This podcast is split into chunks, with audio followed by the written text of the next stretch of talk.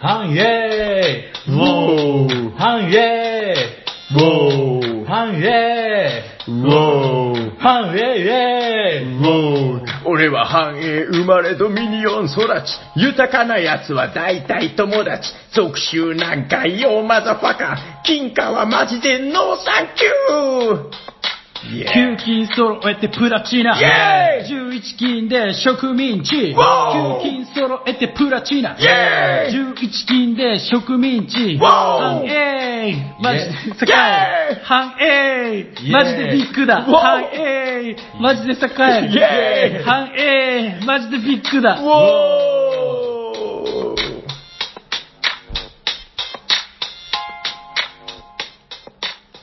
はい、こんばんは。こんばんは喋ってるのは砂川と、間違っちゃった夜行と。サニバタイラですよろしくお願いします。お願いし ますいいじゃないですか。もうちょっと高く行きましょうよ、テ ンション。せっかく上げたんだから。だいぶあれですね、テイク3ともなると、だいぶ上手になってきましたね。そうです はい。あ、まあ、とりあえず、説明を。 本日のテーマは何でしたっ け本日のテーマは何でしたっけ平さん。このいらないですかいらないですね。はい、わかりました。このラジオは、おしゃべりサニバーボードゲーム大作戦会みたいな感じ。そして、こん本日のテーマは何でしたっけサニバ平さん。本日のテーマは、We Love Dominion! パートボリューム4ボリューム 4! イイエーイということで、えっと、なんだっけ、あの、今回、ドミニオン、あの、大人気企画、はい。えー、ドミニオンの回、ボリュームでいいんですかね。はい。ボリューム 4! あの、毎回おなじみで、あの、ドミニオンの回はオープニングトークなしということで、そうですね。はい、鋭く切り込んでいきたいと思います。はい。はいもう最初から鋭くな かったです。まあ、しょうがないです。切れ味ニブニブでしたけど。 えっと、まあでも、あれです。えー豊かな奴は大体友達。うん。属州なんか、ようマザファカ。うん。金貨とかマジでノーサンキューということ で、えー はい、勘の言い方ならもう分かっていると思います。なるほど今回は、うんえー前回ドミニオン陰謀まで来ましたかね。はい。はい。はい。えっと、陰謀の次に大体欲しくなるやつといえばこいつ。うん今回は、ドミニオン繁栄でございますイエーイバフバフどんどんどんどん。ということで、えっと、まずは、えー、毎回恒例、ドミニオンの1ページに、ルールベルールブックのね、1ページ目に書いてるうん、意味不明なフレーバーテキ スト、こちらから参りましょう。ということで、お願いいたします。おお、金を。手の中でチャリンと音を立てるコインの音に勝るものは何もない。だが、他の音、誰かが手にしているコインの音や、立ち上がらなければならない手の届かないほどの山と積まれたコインが立てる音はもっと好みだ。それも今や全てあなたのものだ。あなたの人生は恵まれていた。思い起こせば10年万年うんぬんかんぬんという ことで。はいはい。はあはあはあまあ金が全てだという。なるほどちょっと試してもらっていいですか、はいはいうんまあやっぱでもいいですね。あの、毎回思うんですけど、なんかちょっとこう、言葉遊びというかね、この手の中でチャリンと音を立てるコインがなんちゃらとか、うん。あの、割と、ちょっとその、ヨーロッパの古い詩を思わせるような、うん。はい。なんかそういう感じが、その、ありますよね。確かに。なんかそんな中で、なんかね、毎回この、え、何それっていうなんか突っ込み要素が大体入ってるんですけど、お、今回もあ今る。回もね、ちょっとよく探すとですね、うんあなたはうん世界で一番小さな犬と、バプラバー製の自分の等身大像も手に入れたって書いてます。うん何ですか、それ。なねはって感じでし 世ょ界で一番。ちょっと気の短い関西の女性とかだったら、もうここで切れて ますよ。よくわかる。マジなんなんみたいな。あお金で幸福を買うことはできないけど、嫉妬や怒りや今感じてるような空虚な感 情を。ーあー、感じてる文章を読んだからってことじゃないですよね、きっ そうですと。そうじゃないってことですね。まあ感じてるうん感じてるけど、そうじゃないってそこうとですね、はい僕らがこのドミニオンラップをやったことで感じたようなそうそ空虚な感情は これ予言書じゃないですか。 あ、まあでもあの、この、これ、繁栄はドミニオンの4番目の拡張セットですと。おー、結構新しい目あ、な。そうだ。まあ、新しくもないけど、新しくそうか、別に、あ新しいっていう一か番古いわけでも最初の、まあまあそうですね、うん割と初期ではありますけどね。はい、ということで、繁栄なんですけど、はいえっとね、あのーまあ、結構だから古い拡張なんですが、えー特徴としては、うんえっと、まあ、ズバリ繁栄です。さっきのあの、ラップの中にもあったように、うんえーあれです、えっと、勝利点カードっていうのがありますけど、はいえっと、通常だったら、え8金で買う6勝利点の続集が一番高かったんですけど、うんえーなんとこれが、えーオーバーキル。うん11金でうん10勝利点、うう。んんうん植民地。出ました。はい。そして、えっと、お金の面で言うと、6金で手に入れれる金貨。うん。はいこれが3金の価値でしたよね。そうですね。これで僕らはもううはうは動いて、あの、喜んでたわけですけど、はいはいうんえー繁栄になると、え9金でそうですね。 5金の価値がある。うんはい白金貨、プラチナですね。そうですね。はい。ということで、まあ、あの、単純にブワッとこう、オーバーに発展していくイメージですよね。はいはうい。ん。はい。まあ、ってことで結構ね、事前にやっぱ聞いてたのが、あのー素直に面白い拡張ですよ。なんか、バブリーな感じで。うんはいはい。面白いですよってことで聞いてたんで、えーちょっとしばらく前に仕入れまして、うんで、最近やりましたね。はい。やりました。やりまはしいた。ということで、その記憶も新しいうちに、せっかくだから、We Love しとこうぜということ で。ビリヤードしてくださいうんそうですね。はい。ということで、えっと、今回、We Love Dominion 繁栄でございますということですね。はい。はい。じゃあ、まあ、あのー常にえ過去のね、あのー例に習いまして、うんえー我々動くということで、えーカードセットがございます。うんはい。はい。まあもう細かい話はあの省きますけども、ドミニオンのルールブック、なんか2冊ついてるんですよね。うんえー一つはなんか大体のルール説明で、もう一つは王国カードっていうこの特殊カードの説明が別でついてるんですけど、んこれの端末にですね、うん。えー推奨のセット、ドミニオンの特徴としてはその 10, 10種類のカードを毎回セレクトして遊ぶわけですけど、はい。えーさっき挙げた、その、白金貨とか植民地は、まあ、毎回入れてもいいし、入れなくてもいいよという話らしいんですけど、うん。まあ、それと別で10種類チョイスして遊びなさい。で、それの推奨セットでございます。はい。はい、ということで、えー今回ご紹介する推奨セットは、こちらですてれせん初心者う。うんん。わかりやすい です。なんか何とも冴えない名前ですけ ど。ねいや、ただまあこの初心者というセットが、あの、やった感じですけど、僕の感想ですよ。うんはい。ちっとも初心者っぽくない。あそうそう。そうまあまあ、あのーあれですかね、その、ひとまず繁栄ってやつの面白さを味わうには、これだぜっていうことなんですかね。ああ、でしょうかね。あーはいはいはい。まあでも面白かったです。うん。ということで、今回はこの初心者というセットを、まず、パパパパパパポーンとご紹介した後に、うん。おのおのちょっとその食いついたカードっていうのをいくつか深く話していこうかとはい。はい。思います。はい。はい。では、よろしくお願いしま。はい。よろしくお願いしますそれでは、背番号1番。す。うん。えっと、コスト順で参りましょう、今回も。はい。えー、背番号1番、コスト3。うん。来たよ。レッツアクション、リアクション。ボール。はい。ボールを。はい。はい。レッツボーローということで、なんかこのノリがいいことでおなじみ、ボーローでございます。はい。はいじゃあまあカードコストとはなんとなくの効果を話しておきましょうかね。はい。えー、これ例の青いカードです。うん。えー、何かアタックされた時のリアクションとして使えるよと。うんえーあなたの手札が6枚になるまでカードを引けまうん。す。これは自分のターン中に使った場合の効果ですね。うん。えーそれに対してもう一個リアクションがあるんですけど、これがね、ちょっと最初読んだ時、私たちにもピンとこなかったんですけど、うん。あなたがカード1枚を獲得するときに、このカードを手札から公開してよろしいですよ。そしたら、その獲得するカードを廃棄するか、あなたの山札の一番上に置く。うん。うん。うん。ということで、これはだからまあざっくり言うとあれですね、あのー、今回のセットにはないんですけど、呪いカードとかを受け取るときに、はいまあそれを獲得って言いますけど、うんうんえーそれを廃棄できるんですね。これをオープンすれば。はいはいはいはい。あれ大丈夫ですかなんか人殺しそうな目してますけど、だ大丈夫ですかなるほど ね。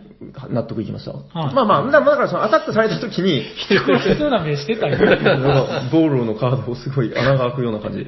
まあまあ、そんな感じで、まあリアクションとして使うこともできるし、し、うんさっき砂川さんに言われて気づいたんですけど、まあその、えー自分がカードを購入して獲得した時にも、うん。えっと、これをその、毎ターンで使ってなければ手札からか公開できると。う。うんんうん、で、そしたらその獲得したカードを山札の上に乗せて、はいはい。次のターンすぐに使うこともできる。はいおー、なるほど、なるほってど。いうことみたいですね。そうですちょねっとこの、この処理で合ってると思うんですけど、もし間違ってるよって場合は、あの、お便りで、我々がしめしめと思います。はい。まあ、なかなかだから、こ、小回りが効くカードなんですね。はい、はうい、んはい。なんか思うんですけど、やっぱこの、青というか、この低コストのカードに、うん結構こういう小回りの効くいいカード多いですよね。うんううんん。はい。ということで、ボールを、また気になったら後で拾い上げていきましょう。はーい。はい。ひとまず、えー、背番号1番、ボーローでした。はい。はい。では、続いて背番号2番、コスト4、アクションカード、労働者の村。うん。えっと、もうこれは簡潔ですね。えー、プラス1カードを引く、プラス2アクション、プラス1カード購入。はい。はい。なんでしょうだから、あの、ちょっと強くなった村っていう言い方もできるし、そうですね。まあ、市場から少し減らした状態っていうこともできますし、まあ、どっちかというと村プラスっていう言い方が近いんですかねそう。ですね。まあ、やっぱ名前にも、労働者の村ってついてますし。うん、でもやっぱこの、えっと、結構思ったのは、繁栄っていうセットは、あの、お金がザックザクになるじゃないですか。はい、はい。だから、なんか、おおむね全体通して、お金が余ることが多かった気がするんですよ。うん。このカード購入っていうのは今思えば結構でかいなっていううん。。ああ、なるほどね。ね。うん。やっぱその、分けて使そううそうそうそう。僕ね、これがなくて、お金がボロボロ余って、うんめっちゃ無駄にしたんですよ。うん。まあこれ早めに買っときゃよかったなという、うん。まあそんな感じ。はい。まあシンプルなカードだし、一旦ちょっと置いときましょうか。はい。はい。じゃあ、労働者の村でした。うん。はい。えー、じゃあ続いては、えー、コスト4、うん。えー、アクションカード、記念碑。出ました。これはね、もう、シンプル、きま、極まりない。えー、文字がもう書いてませんね、文字というか、あの、言葉が。そうですね。プラス2金。そして、今回からの新しい要素です。プラス1勝利点トークン。うん。えっと、この勝利点トークンズは何かっていうと、はい。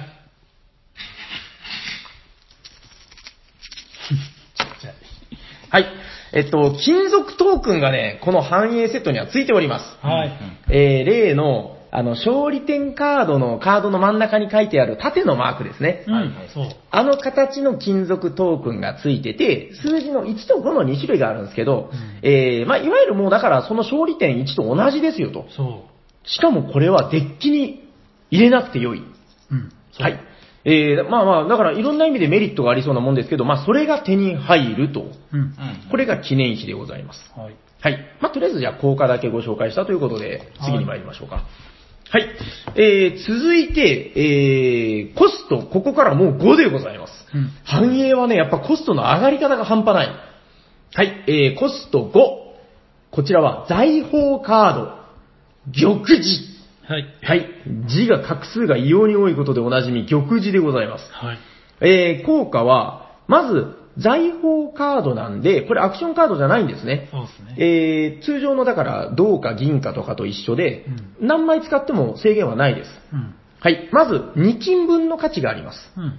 まあ、ここの時点で言うと、えー、何ですか、い同じ価値である銀貨がそうですね3金で買えるんで、そうですね。まあ、5金で2って弱いじゃんっていう感じがするんですけど、はい。うん。はい、この下にテキストがついてます。うん。このカードが場に出ている限り、あなたがカード1枚を獲得するとき、そのカードを自分の山札の一番上に置いてもよいということで、えっと、さっきあの、暴論の時に話した効果とおそらく一緒ですね。そうですね。えーあ、そうですね。もう言葉と、言葉も一緒だ。えっと、このカードはだからもうアクションとして使う必要もなく、えーその、お買い物したやつを、普通捨て札に行って、リシャッフルするまで戻ってこないですよね。うんうん。それを、その、今買った、今ホットなカードをう、ん。山札の上に乗せれる。はい。え、つまり、そうですね、あのー次のターンすぐに絶対使えるっていうことですよね。そうですね。これはね、地味だけど強いんですよね。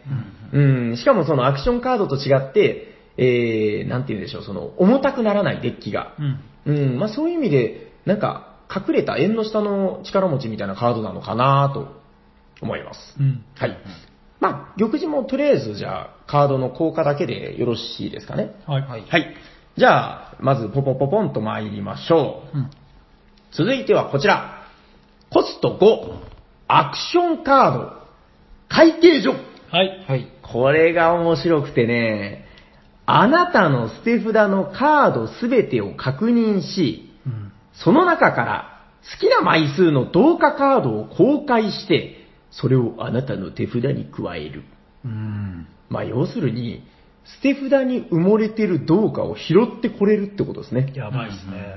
まあだから、こいつの来るタイミングにもよるけど、うんあのー捨て札から例えば4枚銅貨を拾ってこれたら、4金ブーストってことですよね。そうですね。これドミニオンの特に序盤ですね、あの、銅貨しかない時とかに、うん。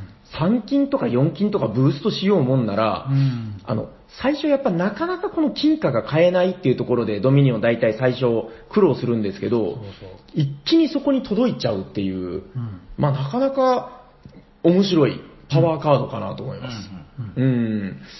まあこいつの使い心地とか、まあまたじゃあ後ほど。はい。はい。会計上でございました。はい。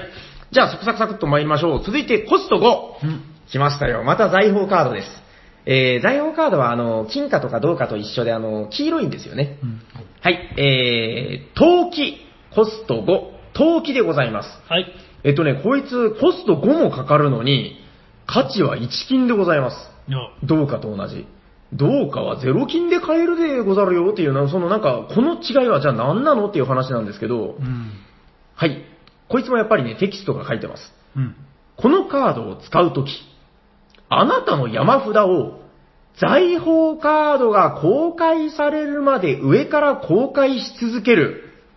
そして、出てきた財宝カードを場に出すということで、うん。そしてそれまでにめくった財宝カード以外のカードは全て捨て札にしなさいと。はい。これ要するにサーチカードですね。うん。これが面白くてね、まあ、そうですね、具体的な使い心地はまた後で話しますけど、うん。その、まあ、要するに邪魔なカードをどんどんどけていけるんですよね。うん。はい。ということで、陶器でございました。はい。はいはい。えー、では続いてコスト5。来ましたよ。いやらしいやつです。はいアクションハイフンアタックカード。あ、出た。大衆。うわ。このね、もう映画、もうムカつくんだこいつら。はい。えー、大衆。効果は、プラス3カードを引く。うん。えーで、まあまあ、これはだから自分に対するメリットですよね、使った人の。でその下にね、あの、いやらしいことが書いてます。他のプレイヤーは全員、自分の山札の上から3枚のカードを公開し、うん。公開したアクションと、えー財宝カードを捨て札にする。えー残りのカードは好きな順番で山札の上に戻すということで、もうわかりやすく言うと、えー勝利点カードだけ上に戻る、うん。みたいな感じそうですうんね。だからもう今から使おうと思ってた、楽しみにしてたアクションカードとか、あ、あの、5金のプラチナ、いつ来るのかな、楽しみだなと思ってたら、それが、えー捨てられて、いらんもんだけ戻ってくるっていう、すねなんか地味に嫌なんですよね。ううんん。絶対デッキトップが、あの、邪魔くさくなってくるっていう。うんはいはいはい、こちら、大衆でございます。うんはい。えー、まあ今回のアタックカードですね。うんと思っていた ら、はい、えー、続いて参りましょう。あーそうなんですよ。えー、コストは 6! あここから6でございます。えー、アクション、ハイフン、アタック、また来たのかということで、また来たえーカード名はならず者。ははい。あー、あのーアタックカード2枚入ってるんですね、このセットは。い。ははい、効果は、プラス1カードを購入、プラス2金。まあ、ここまではポジティブな効果です。はい、その下に、えー懐かしい言葉が書いてますよ。他のプレイヤーは全員自分の手札が3枚になるまで捨て札をする。ということで、この効果は、民い。兵リン ペでございます。ちょっと遅れましたね。イ。プロレスラーっていうのが一回出てき た。違う違う。 はいはい。えっと、これだから、まあ、あの、強い民兵っていうんですかね。そうですうんね。 2金プラスカード1購入がついてる。うんそして、まだ続きがあります。うん。このカードが場に出ている限り、あなたはカードを購入するときに、うん。プラス1勝利点がつきますよ。なるうほんうど。ん。あれちょっと待てよ。これ、カード1枚を購入するときにプラス1勝利点トークンってことは、2枚購入したら2勝利点トークンってよろし、良さそうですね。いや、でもそれだったらさっきの暴浪だってそうなっちゃう。え、ボロ1枚獲得するときに、公開してもよい。そうした場合、このそのカードを。だから1枚までしか反映されないんじゃあ、ん。いや、これもだから、そうなんですよ。あの、公開するっていうのは手に戻りますからね。うん。そうだったでしょ、ほらうん。堀とかさ。そううんか。そうですね。だからこれも多分、1ターンに2回変える場合はそうなりますよ。ああ、そうなんだ。そうそうそうそう。だこれおそらく1枚で2回、何回でも使える。そういう処理だと思います。うーん。そっか、これ、うまく使えばとんでもなく強いんだ。カードえ、でも、そ、あ、そうか。プラス1購入がついてますから、ああ。 2枚買って一枚そう、ですね。そうですね 2, 2シールドっていうのが、まあ、その2勝利点トークンっていうのが割ともう確定されてるような感じ。え、これとじゃあどうか買い、あこれとどうかと会計書を買いまくると、やりゃよかった。 結構な勝利のトークが取れそうですね。 これ後で話しますけど、僕ならず者のプレイだったんですよね。はいはいはいこれやりゃよかった。なるほどね。あの、あえそう考えたらこのロッキンっていうコストも納得ですよ。う。うんんロッキンっていうコストはもうかなりの馬力用カードですからね。ははいいははいい。うん、まあまあ、ならず者でした。アタック、まあ、あの、民兵の効果に、プラスいろんなちょっと、うんトリッキーな効果がついてるっていう感じですね。そうですね。はい。えー、ならず者でした。はい。はい。えー、では続いて、えー、コスト7。拡張。アクションカードでございます。うんえー、これはもうシンプルです。あなたの手札のカード1枚を廃棄する。廃棄したカードよりもコストが最大3まで多いカード1枚を獲得するということで、うんこれはもうあれですね、あのーあ、忘れちゃった。改築うん。改築ですね。えっと、基本セットに入ってた改築が、えー、コストを2上げるものでしたよね。うんで、やっぱ廃棄できるのが大きかったじゃないですか。はいはい。で、こいつは、それをコスト3上げれる。そうですうんうね。ん。こいつの特、 あの、3上げれることについてのメリットに関してはまた後ほど。うんはい、拡張でございました。はい、では、えー、最後、背番号10番でございます。えーっと、最後、コスト7のカード。こちらは財宝カードです。うん。えー、銀行はい。はい。このカードを使うとき、このカードも含めて、あなたが場に出している財宝カード1枚につき1金の価値がある。ううんん。うん。ということで、えー、あれですね、あのーもう最低1金なんですけど、まあそれで終わるわけないよねっていう話ですよね。はいはい。結構、この繁栄のセットの特徴として、あのー10枚の王国カードの中にも財宝が入ってるじゃないですか。そうそうでですすねね。だからそういう意味で、結構デッキの中の財宝の割合増えていきますもんね。う。うんん。だからまあうまく財宝が4枚、5枚と並ぼうもんなら、この銀行1枚が5金の価値とかになるうう。んんっていうことですね。はい。はい。そう考えるとこの7金っていう値段も決して高くはないのかなと。う。うんん。はい。ということで、以上、えー、この10枚で甲子園に来ました甲子園。 ということで、えっと、繁栄なんですけど、あ繁栄初心者か。うんえー繁栄の、えー、推奨セットその1、初心者でございます。はい。どうでしたとりあえずやってみて。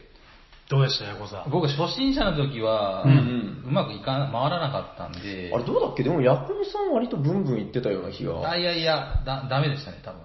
あ、これ3戦目だし、 3戦目で。そっかそっかそうそう。あれ結局あ僕のは時、 3位でしたよ、3位。あえ平さんはは1位。僕が1位、えっと、ヤコウさんはなんか大衆プレイだったんですそよう、ね。最終を、大衆はでもそのアタックじゃないですか。そうですねその、鍵に、か鍵というかその、キーにしてたカードは何でしたちなみに。銀行です。あ、銀行か。そうです。だ回1回ハマらなかった2回ぐらいハマってお、ー。植民地何回か変えたんですけど、おー買ってましたよね。そうですね。ただ、それ以降がなんかいまいちだった。へー。あれ、タヨさんは何で買ったの自分はですね、うんえっと、もう覚えてるんですけど、えっと、陶器が鍵でしたね。おーえっと、まあ、もう一つ言うなら、うん会計上かな、これはちょっと難しいところなんですけど、うんえっと、うーん、なんかまあ、これが鍵だねっていうのを何個も言って申し訳ないけど、会計所拡張登記ですかうね。ん。まあまあ、コンボ、うーん。で、ならず者はね、一枚差しだったんですよ。そうですね。ん。うん。で、えっと、まあだから、ざっくりの流れで言うと、うん。会計所が、その、まあ、効果もう一回軽くご紹介すると、捨て札からどうかを拾ってこれるカード。はい。無制限にね。うんえー、これがですね、初期にうまく買いまして、うん。あの、これちょっと僕覚えてるんですけど、うん。最終戦、この初心者のセットでやった時、はいあの、1ターン目がね、2金だったんですよ。何も買えないですよね。で、このセットで2金って、あの、あれしかないです。屋敷。屋敷2金でしたよね。そうですね。屋敷かどうか。どうか。あ、そうか。ふざけんなっつって、初ターン何も買わずに終わったんですよ。はいはい。で、もう怒りに燃える2ターン目。まあ当然5金来るんですよね。はいで、確か初めてのお買い物で、まあお使いっつうんですか、この会計所買ったんですよね。はいはい。うんで、で、次に、まあだからデッキリシャッフルですよ。3巡目は。はいはいこのデッキリシャッフルで、あーそうだ、。会計所じゃないやつが来たんだ。うんうんで、4巡目で会計所がうまく来てくれたんですよ。うん。はいはうい。ん。これ要するに3巡目で会計所が来てたら、不発ですよ。そうですね。なんだこのクソ野郎ってまた言ってたと思います。はいはいはい。 でもなんかうまくこう落ちてくれて、うん。 4巡目に来たことで、ここで金貨が入ったんですよ。うんあーはい早い。そうそうそう。でね、あのーこれも覚えてるんですけど、あのー玉璽がですね、結構悪さをしてて、あのー玉璽は、あれです、あのーまず2金の価値があるんだけど、うん。これでお、まあ、これでというか、まあ、これが出てる時にお買い物をしたらう、んそれを捨て札じゃなくて、デッキトップ、山札の上に置ける。はいはいはい。これでね、まず、そこで買った金貨を山札の上に送り込んだりできたんですようんうね。ん。で、そしたらもう単純に次のターンでまた3金確定で入るじゃないですか。はいはいはい。で、やっぱり、その、お買い物ブーストが始まっうた。んうっんていうのがまず一つですかうねん。。そうですね。このね、玉璽のブーストは結構ずっと続いてて、はいはいはい。あのー後半ですね、なんか、そのお金が足りなくて、勝利点まで届かなくて、代わりにプラチナを買ったりとか、はいか代わりに金貨を買った時とかに、次のターンに植民地に届きやすくなったりしてたんですよ。あー、なるほど。 11金に。はいはいうん、だからまあそういう意味で、実は隠れた功労者はこの玉璽だったのかなみたいな。うんまあ、ただし僕の大衆が邪魔をするっていう。そうそうそう。で、大衆が邪魔するじゃないです か。で、そこで考えたのがこの陶器だったんですよ。あー、なるほどなるほど。はい。陶器っつうのが、使うとその山札の上から財宝カードが公開されるまで、その、どんどん捨て札にしていくうんカードサーチカードなんですけど、まあ、こいつがだからあの、うんゲーム後半の、 その、ヤクオさんの大衆の暴動攻 撃。なんかね、この熊野郎みたいなやつがいるんですよね、あの、カードの右側に。そうですね。はいは い。こ、こいつが毎回ね、あら、これ、か、金が力っすみたいな感じ で、こっち見てて、 なんでしたっけ、あの、富裕層を、はいはい。 我々がまあ、反映してる富裕層だみたいな気持ちでやってたんですけど、そうですね。富裕層を殺しに来るんですよ。そう。あ、確かに。左の人は歯かけてますから。本当だ。で、これよく見ると、後ろの女とかもなんかもう、やばい。そう。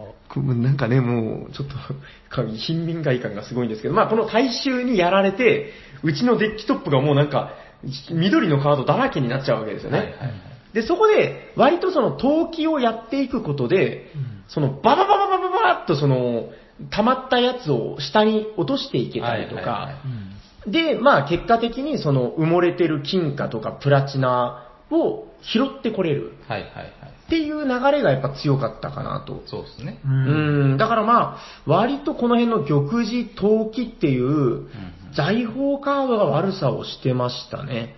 そうですね。うん、で、あの、陶器に関しては、その攻撃されなくても、終盤のその、あれですよ、ほら、よく地下庁でやる、勝利点流す動き、あー、はいはいはい。あれを疑似的にやってくれますよね。うんなるほどねそうですね。うん、まあそういう意味でこの繁栄っていうセットでおかいお金を買いまくるっていう部分にすごくマッチするのかなうと。んうん。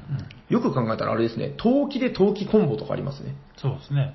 陶器で陶器拾ってきて陶器、ああ、確かに。それで陶器拾ってきての陶器みたい な。うんうん、まあ僕はそんな感じでしたね。うんで、まあ拡張で、あ、そうそう、拡張があれなんですよね。3上がるから、お金がランクアップするんですよね。はいはいはい。そうですね。あのうん、改築ではできなかった。そ改築2だから、その絶妙にお金が届いてなかったんですよね。そうですねはいはいえっと、なんですけど、036、はいはい。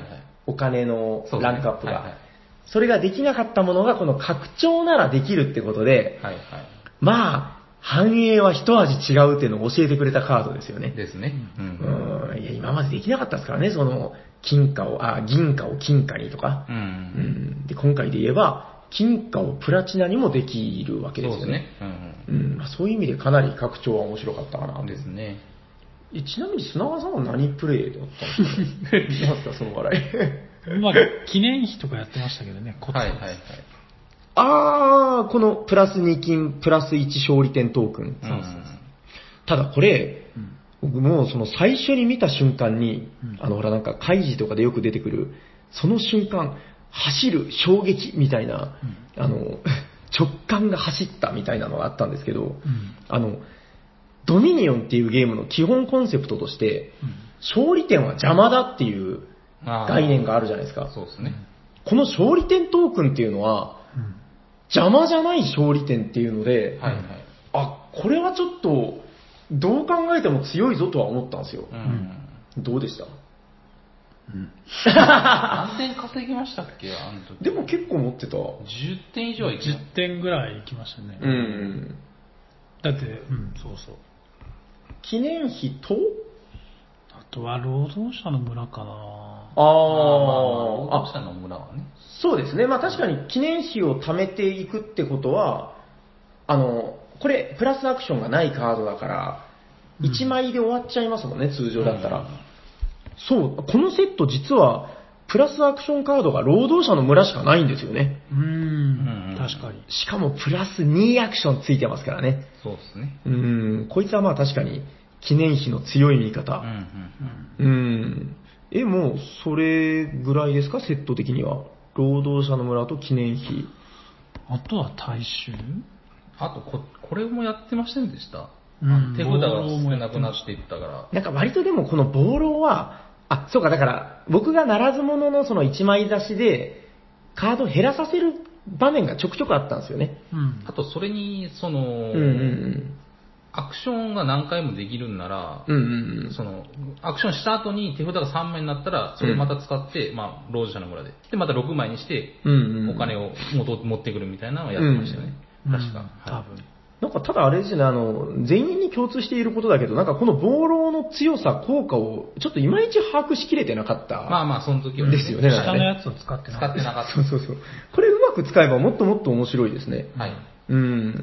なんかでも、ちょっと思ったんですけど、その、まあ、プラスアクションカードがあること前提ですけど、うんあのー今おっしゃってたみたいな、その、えっと、アクション何枚か使った後の暴露っていうのは、まあ言ったらその疑似的にあの手札を6枚にできるってことは、3ドローぐらい結構楽にできますよね。まあ、多分できると思います。だから、ワンアクションさえついてればできるわけだから、はい。そうですねっ。て考えたら、プラス3カードを引くっていうのは、うんあのほら、基本セットで言うと、4金の鍛冶屋の仕事ですよね。はいはい、そうですね。はまあ、大大衆とうか。ーうんん、まあもちろんその何かと組み合わせないといけないっていう縛りはあるけど、うん。そこさえクリアできれば、これはなかなかの強カードですね。そうですね。うんうん、さっき言ってたその、デッキトップに置く、もしくは廃棄っていう強みもあるしね。うん。うん、結構まあ面白いんじゃないですか。うんえちなみに砂川さんはこのセットの何が面白かったんですかなんかこれが面白い面白いって言ってたけどうん。何ですかね。 銀銀行じゃないですか。銀行えそそれは単純にカード効果としてのそう。これでも銀行って思うんですけど、んどう考えても強カードじゃないですかコスト7で、はい。うんうん。何と組み合わせるのが一番強いんだっていう話なんか、まあ、例えばですけど会計上でどうかを拾ってくるのが基地なのか、ああ、それまあ強いですね。さっき言ったけど、と、タラさん言ったけど、陶器で、うん財宝をまたもらえるじゃないですか。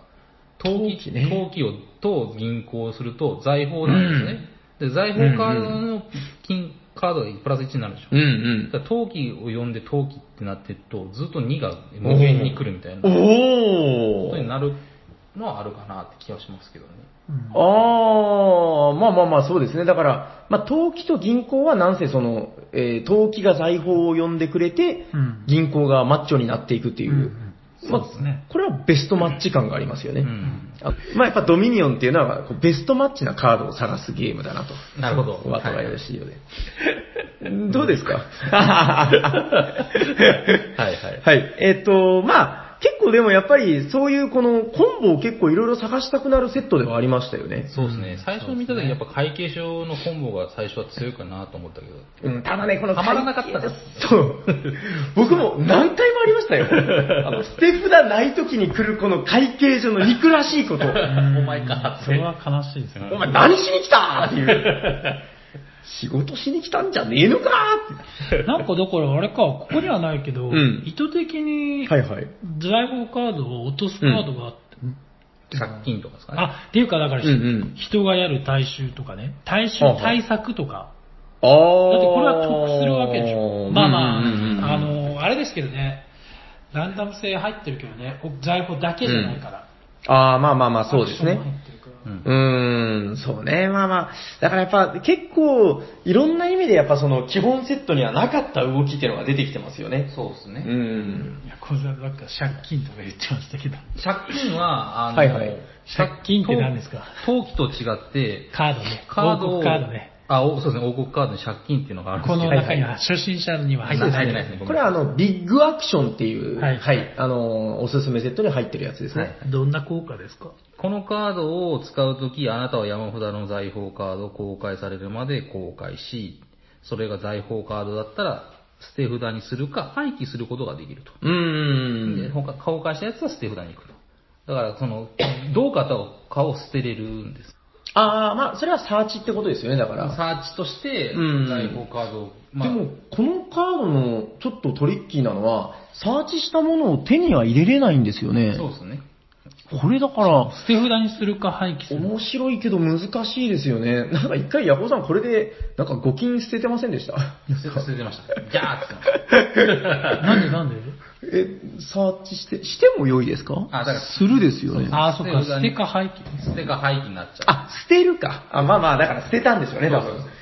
これは切ないですよねこれ何のために使うんですそう、これちょっとだから今後の課題で、この借金使った、まあ、このビッグアクションっていうセットとかで、またちょっと探ってみたいですね。そうですね。はいで、あ、これだっていうのが絶対あると思うんで、うかうん。意味のないカードはないと思うんでね。はうい。んということで、どうですかよろしいですかこの初心者というセットに関しては。はい。はい。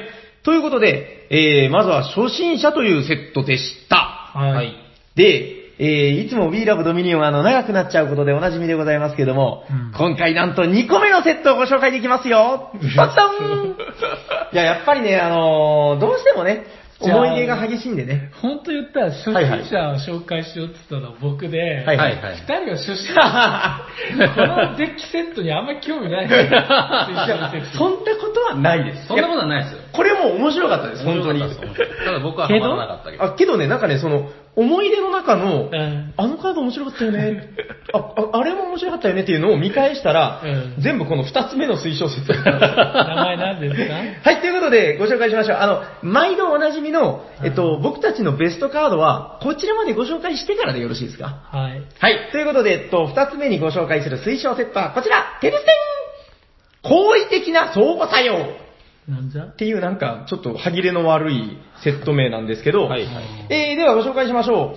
えーっとですね、好意的な相互作用。こちらはですね、えっと、被ってるのが、なんだえーっと、玉璽被ってますね。はい、玉璽かぶってる。そして、労働者の村被ってますね。ははいい、こうこれを含めての、えー残り8選手っていう話になるのかなあれそうでしょうね。 ?9 個あるぞ。なんでだあ、これが多分。入ってます。ああ、ヤシね。こいつらね。はい。はい。ということで、えっと、この10セット、えーじゃあ、残りの8個を、スポポポーンとご紹介してまいりましょはーい。う。じゃあもうあれです。効果だけスポポポーンいきますよ。はい。えー、では、まずは背番号1番。コスト3、公益路、アクションカードでございます。これがね、すごく難しいんですけど、まずプラス1カードを購入。そして、もう詳しい話は後でいたします。公益ロマットっていう、ちょっとゲーム中に入ってるそのなんか特殊なマットがあるんですけど、そのマット上にあるトークン1枚につきプラス1金である。で、えーあなたの手札のカード1枚を廃棄する。まあいろいろついてるんですよね。そしてなんかあのゲームの準備として、あの各勝利点カードの上に、えートークン、あのお金トークンを置いてて、その勝利点を買うと、そのトークンがこの保益のマットの上に乗るっていう、ちょっとこのごちゃごちゃした効果、詳しくは後で説明するぜ、これもう説明しにくいんだよな。はい、じゃあ続いて、コスト4、えー、死去。これは面白くてですね、アクションカード、プラス1金、プラス1勝利点トークン、うんそして、その下にテキストがついてます。あなたの手札のカード1枚を廃棄する。はい。そして、その廃棄したカードのコスト、あの、こ購入するときに使うお金ですよね。コストの2分の1、かっこ端数切り捨て分の勝利点トークンを得る。要するに、コスト4のカードを廃棄した場合は、4を半分にした2枚の勝利点トークンが手に入る。っていうことですね。はい。ただ、この試供を誰かが使ったときは、他のプレイヤーは全員自分の手札のカード1枚を廃棄していいよと。これ非常に面白かったですね。まあ、詳細は後ほど。はい。続いて、コスト5、財宝カード、金製品。えー、まずね、こいつ強いのは、えー、コスト5で3金ついてます。おお、しかも、プラス1カードを購入がついてます。あれ、何これ、クソ強じゃんって思うんですけどう、ん、金貨より。ねうん、金貨は6金でしたよ。はい。それが5金で買える。ただ、美味しい話には罠があるということで、うんその下にね、あの、ちっちゃい文字で、あの、ほら、なんか、詐欺のね、上等手段、あの読めないぐらいちっちゃい文字で書いてるやつ。同じだけどね、他のカードと。このカードを使うとき、あなたの左隣のプレイヤーはカード1枚を指定する。このターン、あなたは指定されたカードを購入できないということで、ちっ ちゃい文字で書いてます。はい。はい、あの、左隣の人が、これ買っちゃダメって言われたら、あの、そのターン買えなくなります。は、はい金製品でした。はい、えー、続いて、えー、コスト5のアクションカード、都市。お、はい。まあ、大都市とかいう時の都市ですね。えー、これは強いですよ。プラス1カードを引く、プラス2アクション。ただ、5金でこのプラス1カードをプラス2アクションっていうのは、あれあれ村より弱いじゃんっていう話になるんですよね。村は3金でしたから。はい。ただこの下に書いてます。カードが1枚も残ってないサプライ、要するに切れたサプライ、売り切れサプライが1つあると、上の効果にプラス1カードを引くが追加される。うん。要するに、プラス2カード、プラス2アクションの爆強カードに変わると。うん。うんうんしかも、えー売り切れ山札が2つになったら、さらにプラス1金とプラス1カード購入がつきます。うん。こうなると市場を超えますねうん。余裕で。はいはい。最終的には、プラス2カードを引く、プラス2アクション、プラス1金、プラス1カード購入っていう、もう、ウルトラカードです。うんうんっていう、ゲーム中に売り切れるごとに発展していく、かなり特殊なカードですね。うん。はい。こちらもじゃあ後ほど。はい。続いて、えー、アクションカード5金、コスト5金でございます。北韓庫。えー、プラスにカードを引く。そして、えー、下に小さい字で書いてます。好きな枚数のカードを捨て札にする。えー、捨て札にしたカード1枚につきプラス1金がもらえると。おお。うんまあなかなか強いですよね。2枚引いて2枚捨てりゃ、うんまあプラス2金ってことなんだから、まあそれ以上に捨てることも可能ですよと。うん。はい。えー他のプレイヤーは全員、えーあ、だからこの保管庫を誰かが使ったら、他の人もちょっと、あのーおこぼれをもらえるんですね。えー他のプレイヤーが全員カード2枚を捨てても良い。えー捨てたプレイヤーはカード1枚を引ける。うん。ってことで、まあ、このカード自体結構強いんだけど、他の人にもちょっと旨味を与えてしまうっていう、少しトリッキーななるほどね。カードですね。はい。えー続いて、コスト6金、財宝カード。隠し財産。うん。はい、えーコスえーコストは6金なんですけど、えーついてる財宝価値は2金。うん。何弱いじゃんってなるんですけど、えーこいつもね、テキストが強いです。このカードが場に出ている限り、あなたは勝利点カード1枚を購入したとき、金貨1枚を獲得する。なあ。はい。ということで、あの、勝利点カードを買うと、なぜか金貨1枚がついてくるっていう。はいはい。金貨ってあれですよ、6金の金貨ですよ。勝利点カードだから別に屋敷でもいいんだよね。いいんです2金だからすでに。これ1枚でもう金貨1枚でか取れる。いいんです。まあ屋敷は邪魔になるけど。まあね。まあでもなんかそれでいろんな悪さできそうな気もしますよね。はい。うん。まあまあまあ、これはなかなかの面白いカードですよ。はい。はい。じゃあ続いて参りましょう。えー、コスト7、アクションカード、単造。うん。えー、単でいいよね、これ。単連の単だもんそうね。はい。えっと、あなたの手札から好きな枚数のカードを廃棄する。うん。そして、今廃棄したカードのコストの合計と同じコストのカードを1枚獲得する。うん。例えば、えーっと、繁栄の一番高いカード、11金の植民地ってのがありますよね。うん。えーっと、そうですね。はえーコスト8のカードと、コスト3のカードを2枚で合わせて捨てれば、8たす3は11。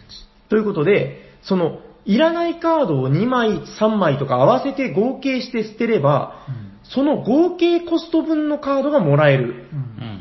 これって考えてみたら、廃棄とランクアップが同時にできる。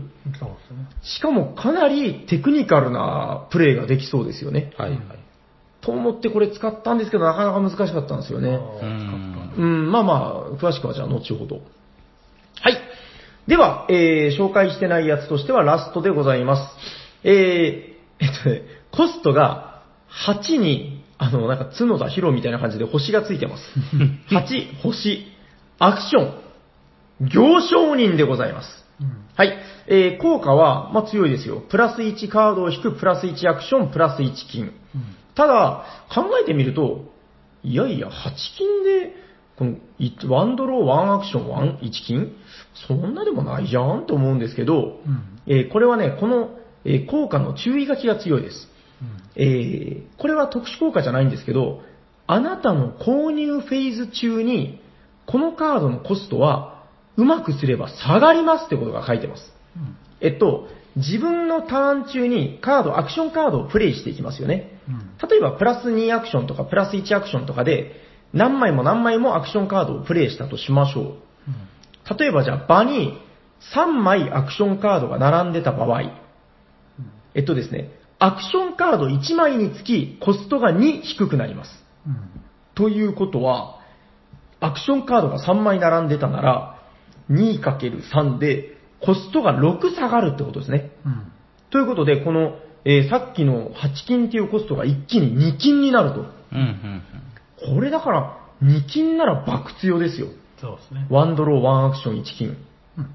まあ、アクションカードが2枚出てたとして、4金。うん。はいは4い。金で、まあ、ワンドロー、ワンアクション、1金でも割と強い。うんアクションカードが4枚出てたら、なんと、ただ。うん。ということで、いや、僕ね、この行商にはすごく面白いなと思いました。はいはい。特にか、えーゲーム後半ね、うんこの8金、8角田博が、なんか、その、いろんな面白いことができるんですよね。はいはい。はい。ということで、ご紹介しました。えー、こちらが、好意的な相互作用という推奨セットでございます。はい。まず特徴としては、あの、見慣れない、えっと、交易路マットっていうのがついてるんですよね。はいはい。なんか割と、最初これにやっぱ目が行きましたよね。うんうん。なんじゃいってありましたね。そう。えっと、もう一回ちょっと軽く説明しますけど、なぜその、勝利点の山札っつうのが3種類、まあ、今回で言うと4種類か、うん。あって、はいはい。その山札の上にゲーム、最初にこのお金トークンを置くんですよね。うんうんで、誰かが初めてその山札から買い物をすると、そのコインがチャリーンと跳ねて、この交易路マットっていうそのなんか厚紙タイルの上に飛んでいくと。うん。はいはい。で、そこに残る。うんで、それ以降は、この交易路っていうカードを使った時に1金の価値が発生する。うんで、もう一個の勝利点山札で誰かが買い物をするとまた飛んでくる。うん。そしたら交易路マットに2枚乗ることになるんで、まあ交易路を使うことで2金の効果になると。うんうんこのあたりからだいぶ強いですようん。ね。そうですね、銀貨ですから。うん。で、まあいろいろおまけもついてますからね。はで、まあ3つ目が飛んでくるともう爆強。3金の価値になる。うんうん。 4枚目が飛んでくるともうウルトラですよ。4金の価値になる。どうでしたとりあえずこの公益炉に関しては。僕はだから、なんかね、二人がこの公益炉をいそいそと集めてるのを横目に見なが ら、あえて取らないプレーをしたんですけど、うんうん。えっと、この時勝ったのは確か、夜行さんかないや、僕じゃないですね、これは。あれ違った僕でしたっ多分夜行さん。けうん。僕、この時ねあ、ー確か間に合わなかったんですよ、全然。ああ、そっか。うん次のゲームが砂川さんでしたっけいや、僕、勝ってないですよ。あれ、そうでしたっけうん、多分あうんあ、じゃあそん僕な気がするあ、うんでも公益炉は面白くて、やっぱりうその、ん、どうでした使い味として。なんかこの、覇気もついてるじゃないですか。ああ、そうですね。え、やっぱは、あまあ、これ確定ですよね、廃棄。はいはい。廃棄してました、やっぱ。まあ、してますよね、当然。まあまあ、してましたけど、 ど、ど、あーまあ、これは、どうかとか、あの、し屋敷とか使えないやつを捨てれたし、うーんあの、僕、司教とかと使っ、コンボしてたんですね。これ、そうそう、聞きたかったんですよ。あの、やっぱりこの日、このセットの時の、僕の敗因って、この司教に手を伸ばさなかったことだと思うんですよね。はいはい僕、ボロ負けで、確か砂川さんが僅差の2位うん。とかで、あの、やっぱ2人とも司教に頼ってたんですよね、結構。そうですね。司教の効果一応もう一回軽く触れておくと、プラス1金プラス1勝利トークンが確定でもらえる上に、手札を1枚廃棄すると。はいはい。でこれも確定ですよね。はいで、廃棄したカードの半分の数の勝利点トークンがもらえるんですよね。うんうんだから例えばですけど、あの、また後で言いますけど、この行商人、そうそうそう。 8金っていうコストじゃないですか。はい8角田広、はいこれを、なんすか、えっとこの司教の効果で廃棄すると、はいはい。 4勝利点に変わる。そうですね。ずるいって いう。ちょっと行商人のコンボはできなかったけど、屋敷を結構司教で捨ててって、うんうんうんまあ、点数稼いだし、うんカード1枚購入がついてるこの交易量を使って、まあ、行商人も何枚か買えましたね。ああ、やっぱりね。ねはいどうですかなんかあの、僕ね、やっぱだからこの時の敗因を後ですごく考えたんですけど、あのー今こうして話を聞いてると、あれですね、やっぱあの、ドミニオンっていうゲームで、廃棄っていうのはやっぱ基本なんだなと思って、そうですねう。ん、あの、僕がね、この日あ、このセットで使ったコンボっていうか、まあその、いつもの趣味で、労働者の村と都市で攻めたんですよ。はいはいはい。で、都市っていうのはまあさっきの、まあ繰り返しになりますけど、山札が売り切れていくと、2ドロー2アクションとかになっていく、はいはい。まあそういう爆強カード、まあ、うんなぜ、プラスアクションカードで回す動きをしたんですよね。はいはい。で、あと何あ、金製品だわ。あー金製品は最後にめっちゃ足を引っ張りました。そう、平さんが使うから、その左隣の僕が言うんですよね。そうですね。それはなんか、あの宿民地とかね、うん、そうですね。プラチナとかね。そう言いますよねそうですねこ。れただね、あの、思ったのは、最終盤はめちゃくちゃ足を引っ張りました。はいだって最終盤は絶対緑を買いたいからね。うんうんあの、ただ、中盤、しょあ序盤に関しては、うんなかなか良かったですよ。まあ、コスト。トが複数あるからね。そうそう、序盤、中盤に関しては、うんこのやっぱり、3金プラスカード購入っていうのが、割と功を奏してて、んあの、結構いろんな動きが取れるんですよね、はいはい選択肢としてそう。ですね。じゃあこっちに避けていこうとか。うんうんただやっぱ最終盤は絶対緑買わないといけない時に、はいこいつが邪魔でしょうがなかったですね。うんそうですねう。ん、なんかそういう意味も含めて、やっぱりこの司教とか交易路で邪魔になった時に廃棄していくっていうのは大事だったのかなと。そうですね。あと、だから、炭造はでもうまく使えなかったなこれはでも、うまく使えば強いと思うんですけどね。足し算肝ね臓も行商人とコンボすりゃ、それは強いでしょうね。うーん、そう、だからまあ考えてみれば、だから、そうなんですよ。行商人となんとかで植民地とかいう動きも取れますもんね。うんうんうんそっか。炭造もあれだ。廃棄カードだ。そうですね。ですよねはいはい。そっか。だから結構うまく使えば割とその、うまく廃棄の流れできてたのに、うんうんそうなんですよ。この時の敗因はね、そのプラスアクションして引きまくってはいたけ ど、なんか結局その、基本セットの動きから抜けきれてなかったぐらいの感じですかね。ああ、なるほど。うん、カード、プラスアクション、プラスドローで、うんあの、引き切って結構お金は揃えるんだけど、まあ、どうしてもやっぱりそのちょっとお邪魔なカードとかに邪魔されて、はいはい。なかなか身動きが取れなかったんですよね。あ、あと思い出しました。はいはいはい隠し財宝を買って、うんうんやっぱ屋敷を買った気がする、何枚か。はあで、はあそれを破棄してた気がしますね。ああ。結局、屋敷、初期3枚じゃないですか。はいはいはいはい。僕5枚か6枚ぐらい破棄して、まあだけ、 ああ、はいはいははいい、。6点ぐらいは稼いだ気がします。そう、いや、それね、だから僕途中からやりたいなと思 って、この隠し財産は明らかに悪さができるぞと。はい。はいこれで、とりあえずの勝利点買う。で、あー、で、その、さっき言ってた司教で、えー、もうトークンに変えちゃう。そうですね。うーん。やっぱりだから、そのさっきも話した通り、その、トークンの強いところは、デッキを邪魔しないことですよねそ。う。うん、だから、うん、うん。式を使ったら、こはれいはもいともとプラス1ついてるじゃないですか。そう。だからもう確定2点なんです。そう。しかも邪魔しない。うーん。やっぱりこのなんか勝利点トークンっていうのをうまく使ったその時のやっぱこう二人がぐーっと伸びて、うーん、まあやっぱりその、どんなにね、勝ってもね、ちょっとやっぱり動きが悪くなっていくところがあるんですよね。その、まあそれはまあしょうがない当たり前のことなんですけど、うん、だからそこをうまく乗りこなしたところがやっぱ強かったかなと。うん、でもこの、行商人がね、なんかこの、ちょっとこう村娘風という か、この、なんかいいじゃないですか、このん絵のね、ちょっと、ちょっとこのドミニオンなの中でも、なんか珍しい絵の感じだと思うんですよ。はいはい。なんかちょっとないじゃないですか、この感じの女性の描き方といううんうか。んでも今思ったけど、このだ鍛造の、なんか職人みたいな女性も割と綺麗ですね。黒髪ロングなんで、まあ、ヤコウさんの奥さんになれそうな。 いやいやいや。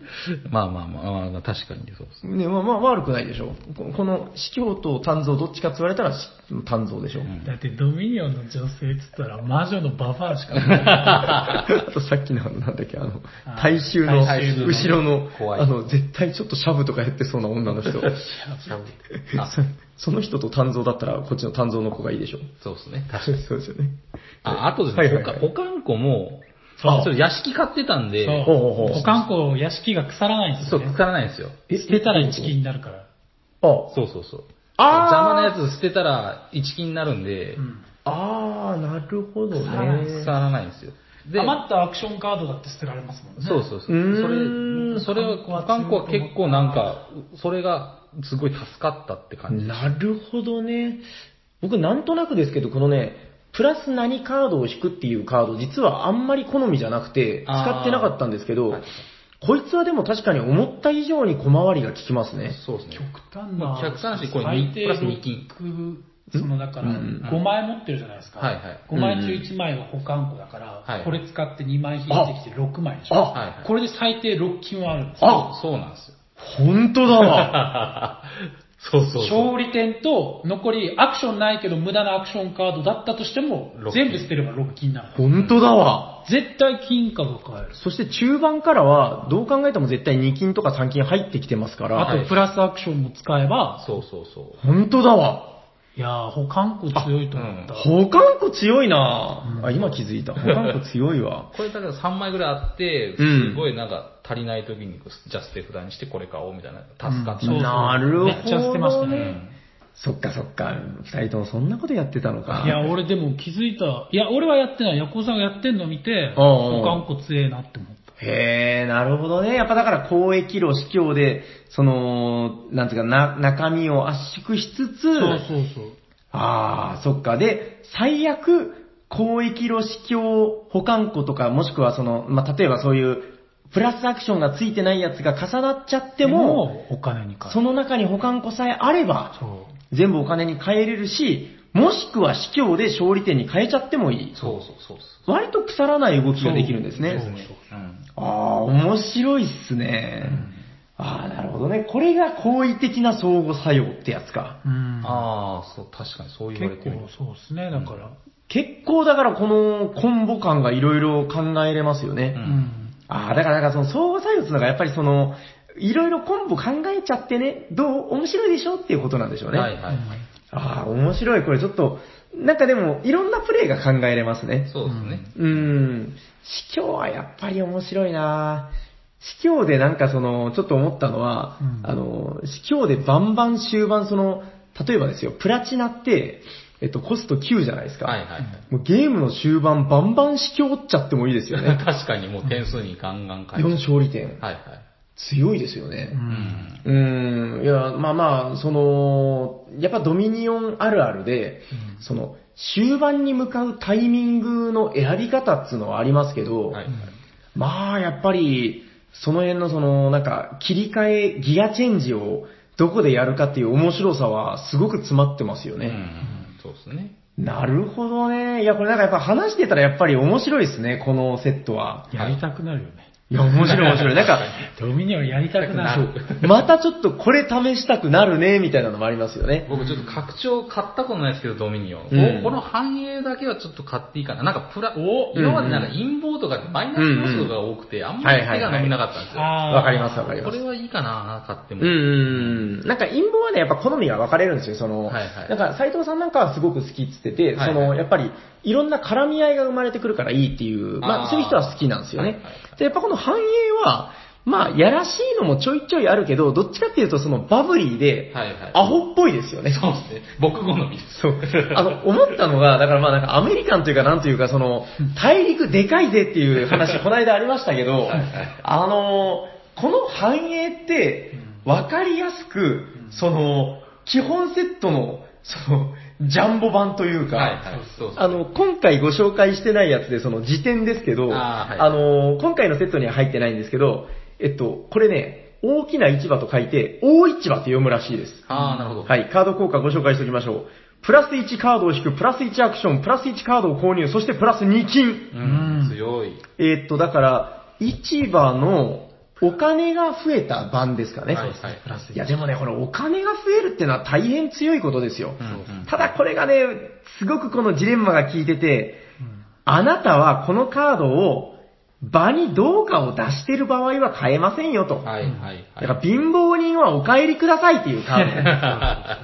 こうかな使ってんじゃね えよと。そうそうはい。面白いんですよ。このだから、大市場っていう、明らかにこの市場の上行ってるやつとか、さっきのセットでできた、えー、拡張ですかね。はいはい。あれが、あのーえっと、改築のパワーアップ版だったりとか、なんかそういうその、えっと、さっきご紹介したならず者なんかは民兵の、あの、ブースト版ですそようですね。はいなんかいろんな意味で、その、ドミニオン基本で面白かった部分を、あの、ぶわっとしときました、みたいはい。うな。ん。 持っときました、どうぞ、みたいな。それで言うと村とかもあれですよね、あの、労働者の村になって帰ってきたそうみでたいな。すね。強くなってる。うん。全体的にこのブーストしちゃって、しかもその、ちゃんとでもよくできてるのは、あの、6金とか9金とかいうその、高いお金に届く方法をちゃんと用意してくれてる。はいはいはい。そうですねだからその、早い段階で6金、9金ってなっていって、うんうんその、どんどんどんどんこの膨れ上がってくる快感みたいなのを楽しめるんですよね。そうですね。 なんかもうあれですよね、あの、最最後の方というか、あの、地続集かとか言ってましたそよう、ね、確かに言ってた。普段は言わない言葉で。 えー、8金なのあー、10金なのとか言ってまあその11金の植民地、はいえー10勝利点ですね、はいはいこの10勝利点の植民地っていうのがあるから、やっぱもう続集っていうのがね、もうなんか全然欲しくないんですよね。たそうですね。で、あの、これもうフレーバー的なこと言いますけど、今まで我々ドミニオンの世界で、まあ、言うても続集止まりだったわけですよ。はいそうはい。ですね。ワシントン、カリフォルニア、そして、なんだ、あの、メキシコ、メキシコは違うわ。テキサスみたいな、そういう話だったんですけど、ついに植民地ですからね。そうですね。はいはい。なんすかあの、チリ手に入れちゃったとかね、あの、なんかその、植民地、別の国に行っちゃったわけですよねそう。ですね。はいはい。こりゃもう、ちょっと、胸が、何でしたっけドキドキ。これ普通ですね。踊るドキが胸胸。ああ。ええそれ言うためにわざわざ。いやまあまあまあ、いいけど。まあまあまあ、あの、フレーバー的にも、うん今までの俺たちの枠を超えちゃった。そうですはいはね。い。 10, 勝利点ってなんぞそれっていう。うん。まあそういう意味でもやっぱり、いろいろと熱いセットですよね。ですね。うん、だからやっぱなんかこう、胸、胸湧き踊るというか、全体的に、ああ、まあまあ。全体的に面白かったですよね。面白かったですね。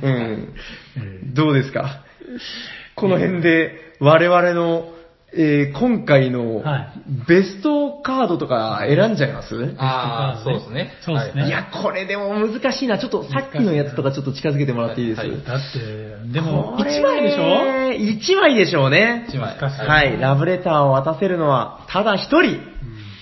うーん、いや、あのね、いくつか候補はあるんですけど、今回、そうね、一番気に、あー、これ超悩むな。一番気に入ったカードでしょはいはいあー、どうですか決まりました決まりました。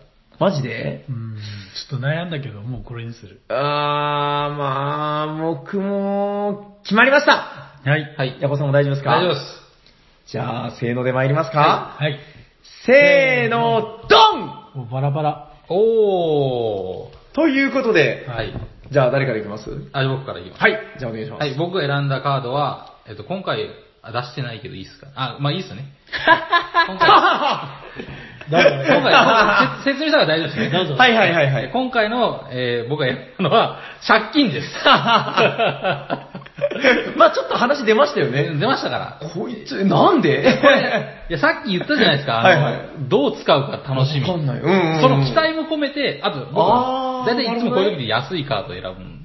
これコストなんですか3金です。あ、参金か。そうそうそまあ一応じゃあ効果もう一回話しておきましはょう。い、このカードを使うとき、あなたは山札を財宝カードが公開するまで上から公開し、うんその財宝カードを捨て捨て札にするか廃棄する。うん。で、その他交換したカードは捨て札にしましょううとんいうことですね。で、1金の価値っていうことです。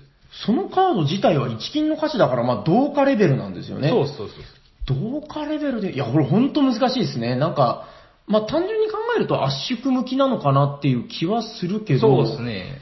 うーん、もしくはあれですかね、捨て札にお金があることでの何かシナジまあ、そういった意味じゃ、その、ーなんださっきのあれですね、会計計上とうかーん。かな絡むのかなまあちょっとこれもだからいろいろ使ってみたいもんですね。でも、あの、ビッグアクションっていうセットに入ってたんですけど、はいこれにはね、会計上ないんですよ。ないんですね。うん。で常々言ってることですけど、このセットには、一つも意味のないカードなんてないと思うんで、そうですね。この、含まれてるやつの中に正解があるんでしょうね。そうですねこ。れちょっと僕らの足りないおつむでは本当わかんないんで、あの、これとちょっとお便りで、ぜひ、なん知かってるぜっていう方はね、財宝カードでそのアクションカードとして使えるようなちょっとした財宝カードじゃないですか。しかもアクションは使わない。うん。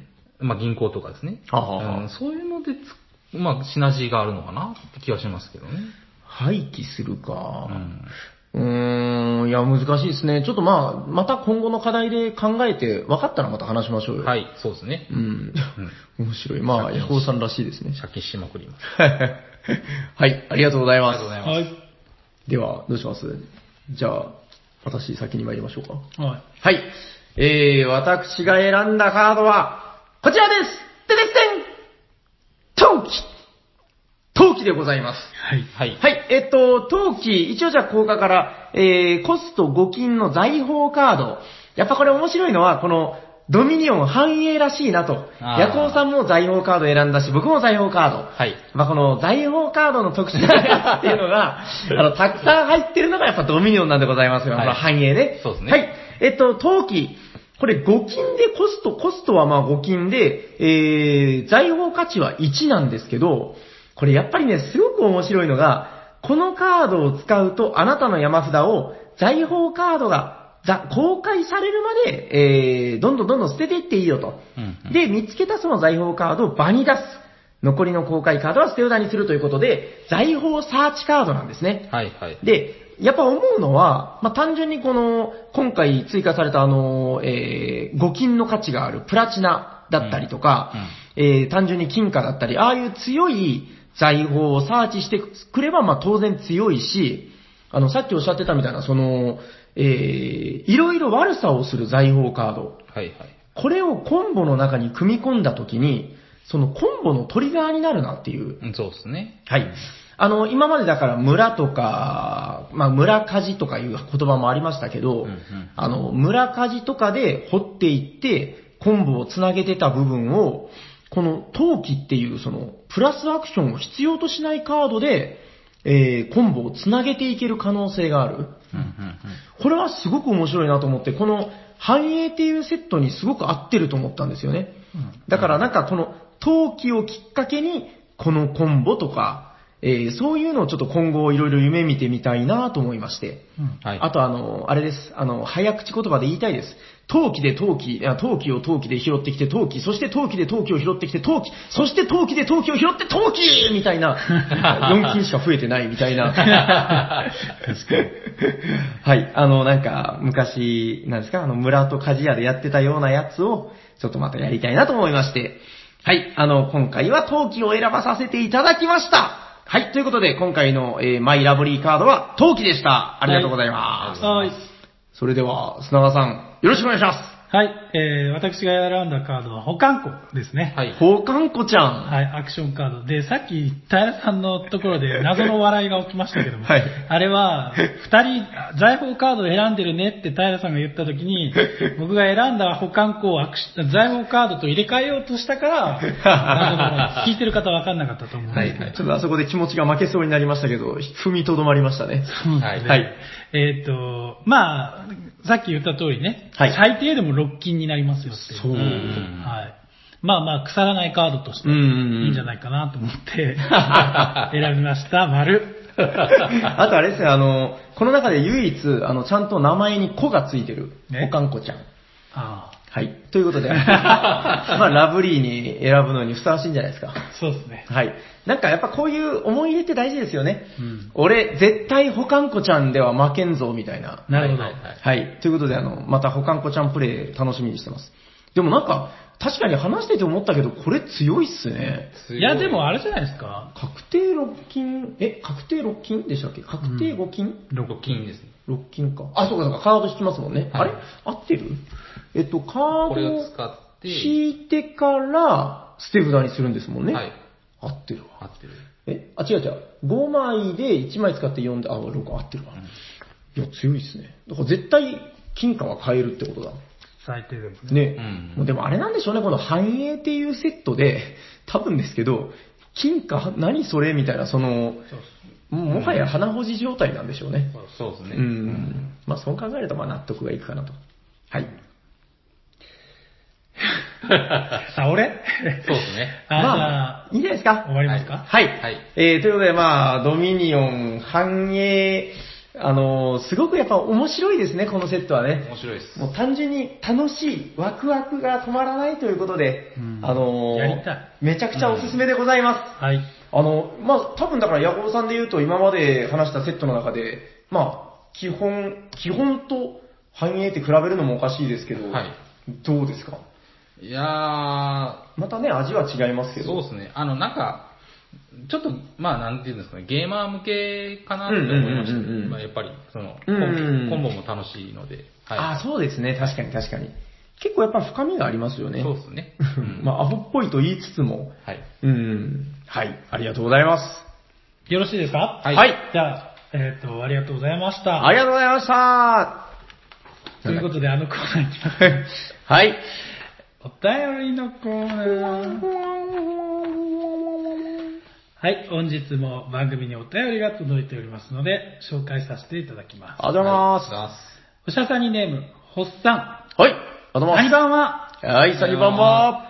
前回のドミニオン会でのお便り採用ありがとうございました。おやおやおやおや。は採い。用されたテンションの高さで、ドミニオン陰謀を買ったのですが、所持するボドゲ100個目の記念のものとなりました。おー素晴らしい。素晴らしい。以前の回同様にはいヘビーロテして聞かさし、聞かせてもらってまはい。す。スタンドアローン連呼や、ははは。覚えてますス うん、あんまりタンドア覚ローえてンないえかスタンドアローン 拷問人にチューするくだり。ら。 はい。覚えてます全然覚えてない。願いの井戸の熱弁の後の着地点の変更などなど、相変わらず笑わせてもらいま した。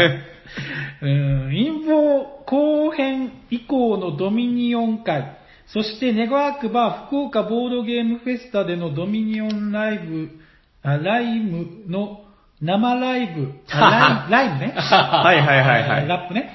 はいはいの生ライブの実現心待ちにしております。これごめんなさい ね。えっと拷問かなんかですか拷問に。 8月24日にいただいたメールあなあ、んそうですね。あーなるほどなるほどはいはいはいこの願いは叶いませんでしたが、はい We love ドミニオンということで、はいハッサンさんありがとうございます。ありがとうございます。イこエーイれちょっと裏舞台言っとると、あの、この間のおさお便りスペシャルの時に、ああの、実は候補で見てたんですけど、はいあの、もう近々このドミニオン、ミラードミニオンやろうと思ってたんで、そうですねちょっとこの日のために撮っておいたんです。そうですね。はい。ということで、ホッサンさんありがとうございます。ありがとうございます。え、そのなんだっけ拷問人がチューするって何いや、だから、拷問人って選択を2択迫られるでしょはいあうんで、拷問するときに、なんか、あ、あうんこの拷問人がお前の愛する人に注意するか、その情報を吐くかどっちかしろみたいな。あ、はいはいはい。まあああ、言ってたかも。言ってましたね、そういえばね。えっ、と、おっさんさんありがとうございます。ありがとうございます。で、あの、これあれなんですよ。今回ドミニオン会だから、はいはい当然このお便り読みましたけど、はいはい。で、これを聞いてる全国のおっさんさん以外のドミニオンファン、はいはいいいですかこれでっていう話ですよ。何がだって、ドミニオン会やったら毎回必ずホッサンさんのメールだけが 読まああ、なるほど、なるほど。あれーる。これでいいですかあー全国のドミニオンファンはってことを。負けてんじじゃないよとゃ。そうそうそう、た、焚きつけておきますよ。なるほどあーねまあ。そうですね。はいまあいやうんなんか、カードの好みとかでもいいんでですね。そうですね。なんか、いや、俺の方がドミニオン愛ありますよと。 そうですね。だってですよ、はいまあ、ホッサンさんはありがとうございましたっていうので、はあのー、もう一枚メール読みますよ。はいははいい、おそう願いしいうます決。まりですからね。はいはいそうですね。えっ、と、毎回2通メール、はいはいはい。うん。ドミニオオンメールじゃないですよ。ああ、いいですよ。はい。ン。もういいですよ。おしゃさにぶりです。お茶さんおにしゃさんにぶりです。えっ、とね、おしゃさにネーム、どうだゆっうたかなじろうさんからおー、はいゆじろうさん。はい。えっ、とね、8月17日にいただいたメールです。はい。はいはい。少し暑さも落ち着きました が、まだまだ暑いですね。そうですね。 僕は仕事柄、野外での作業が中心なのであー、熱中症対策としてこまめに水分補給と休憩を取るようにしているのですが、はいこれで十分なのか不安で夜も眠いで。も今日31度ありましたよ、長崎。い嘘や、だほんとほんと。今日は暑かったっす。今日は暑かった今日は暑かったっす。うんそこで皆さんにお聞きしたいのですが、ボードゲームを一緒に遊んでいるメンバーの中にコンポーネントを雑に扱う人がいたらどうしてますか全然、全然関係あーなはいい。ぜひお聞かせください。それでは。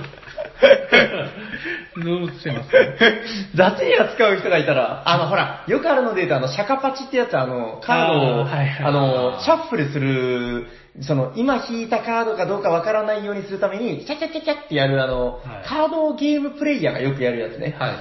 まあ、あれ、カード痛めるから、まあ、基本的に良くないんですけど、あそうだなぁ。えどうですかヤコウさんなんか案ありますうーん。例えばそういう時とかそうっすね。うん。全然知らないとか人だとかだったらな何かしら言いにくいけど、ああ、まあそれ人のなんでちょっと、みたいなことを、うん。あーでもあんまり言うとですね、まあね。うん、そう。だからやっぱこう、しらけるの嫌だなと思うんで、そうそうそうそう。うん、いやだからね、これは本当ちょっと僕もまだ正解見えてない部分はあるけど、ただね、これに関しては、まあ比較的はっきり言った方がいいのかなとは思います。はい。なんか、やっぱり、それでその結果カードすげえ曲がっちゃってとか、はいまあコンポーネント、うーん、まあ極端な話、すごい汚れちゃってとかね、はいはい折れちゃってとか、うんまあそういうことがあると、やっぱその方、その持ち主の方がね、そうそう。気持ちよくそのゲーム会に参加できなくなったりとか、はいはい。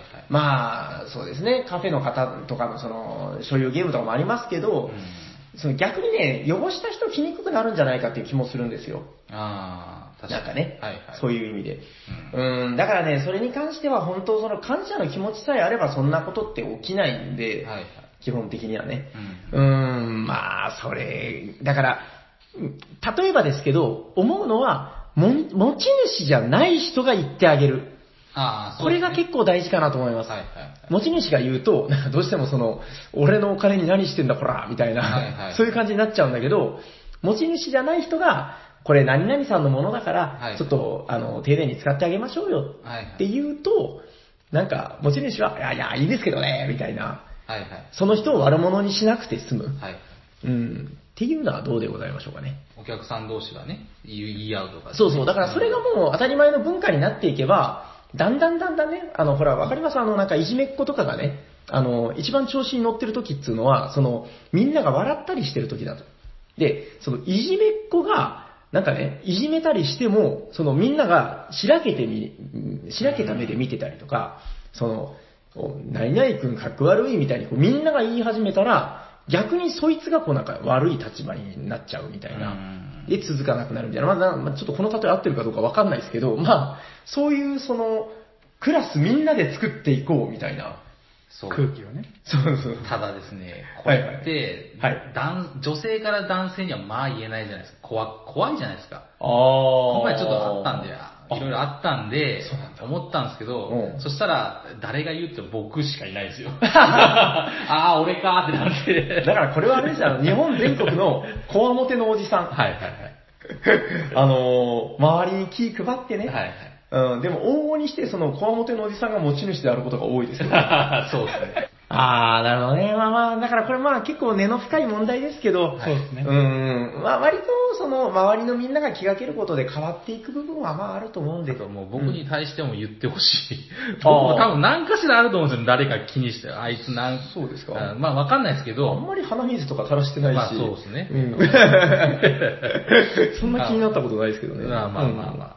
まあ多分年上でおっさんでって多分かなり言いにくい部類の人間だと思うんですよ。まあ僕自そうです身ねがだから自分自自信なきゃいけないなとは思ってるけど、はいはいなかなか自分のことは気づかないからですね。うん。わかります。まあ言い合っていけばいいかなと思ってます。そうですね。はい。目くそ鼻くそ笑うじゃないですけ ど。い絶対違うぞ、今の。やもう鼻水のくだりからずっとなんかその、目くそとか鼻くそとかはい頭の中に。はい。よろしいですかはい。えーっと、じゃあ、選びますよ。はい、お願いしはいまステッカーをお届けする人。はい。じゃあ、ドラムロールお願いします。じゃあ、じゃんで。いきますよ。す。じゃーんホッサンさんはいおーそいりゃそうですあそりゃそうだよ。まあ飲み会飲み会だからね飲み会だからね。ふざけんなこの野郎。何が水分補給とか言ってるごめんなさい。えーっと、まあ、はいホはいッサンさんには、はえーっと、番組特製ステッカーをお届けさせていただきますので、希望の場は合は、えーっと、住所と、ほ本名を。あれこれ前来たんじゃないそうですね、。ホッサンさんは2枚目ですね。そっかそっか2枚目ご希望の意思だけ伝えください。ああ、じゃあちょうだいって書いてないんだ。そうですはい、ちゃんと送ってね、ホッサンさん。はい。あ水これ分水分補給のくだりですけど、あの、中に呼んでないのは僕たちなんで、僕たちが圧倒的に悪いですよね。だからごめんな さいと。だからごめんなさいと。はいはいはい僕は言いましたよ。そうですねはいはいあのただこのホッサンさんの今回のお便り聞いてて、はあの、過去の自分たちの話したことを思い出したんですけど、はあの、なんか思い返してみると今回すごく真面目だったような気がして、なんか、あれですよね、あんまりうんこの話とか、その、そういうのしてないですよねそ。れいります いやたまあまあまだ、あ一つの原因はあれだ、あの、カードいっぱい紹介したかったあかそうですね。ら、あの、やっぱどうしても一枚一枚薄くなったっていうところもあるんですけど、そうはい。えっと、ちなみに今回は、えっと、お便りのコーナーは終わったあはい。終わりましたかいや、はいあやはこい、さん。はいえーこの番組ではお便りを募集しております。 えーおしゃべり、おしゃべりサニバのアカウントに、えーダイレクトメールを送っていただ、ダイレクトメールを送っていただけるか、えっ、と、Gmail の方にお便りください。アドレスはおしゃべりサニバ、あと gmail.com です。シャワー SHA になっております。お便り待ってまーす。 絶対僕の声入ってない。あまあ入ってますけど聞こえないですあ、。まあ、あまあまあ、大丈夫ですはい、大丈夫です。もう砂川さんも笑ってるじゃないですか。 いや、だ から、目線送ったでしょ。俺やめようと思ったのに。はいやいやいや、まあまあまあ。まあまあはい。お便り待ってまーい。す。じゃあ、あのコーナー行きますか。行きましょうはいホットゲームインマイヘッドキーンデータホットなゲームを紹介してみてイェーイワンコンパンパン今日は誰だじゃあ俺だそうね。はい、ということで、え今回ご紹介するホットゲームは、すいません、お待たせしました。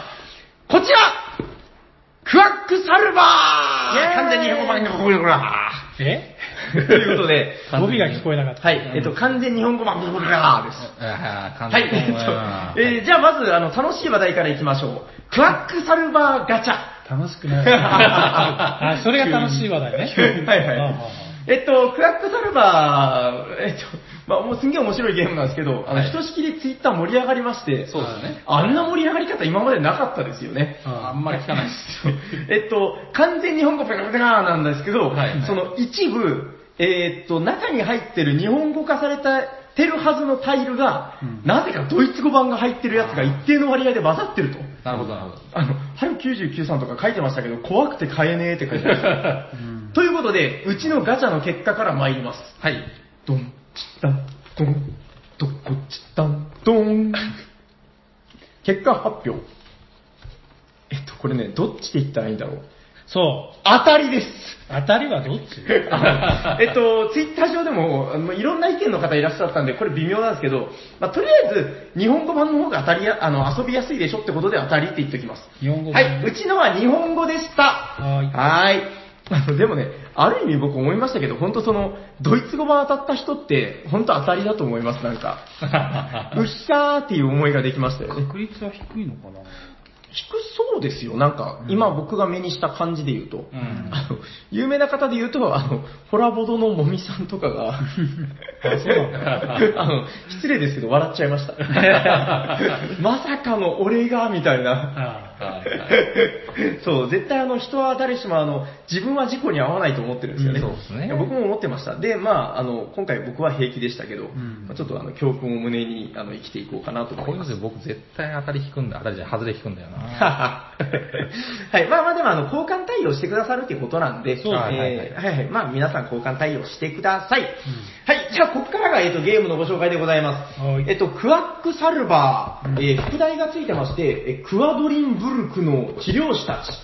えっと、要するにその町の治療師、まあお医者さんになるんですね。はいちょっと違う言い方をすると、えー、薬師っていうんですかね、あの薬を作るはいはい薬剤師というか、はになるわけなんですけど、えっとですね、あのー例のあいつですよ、ほら。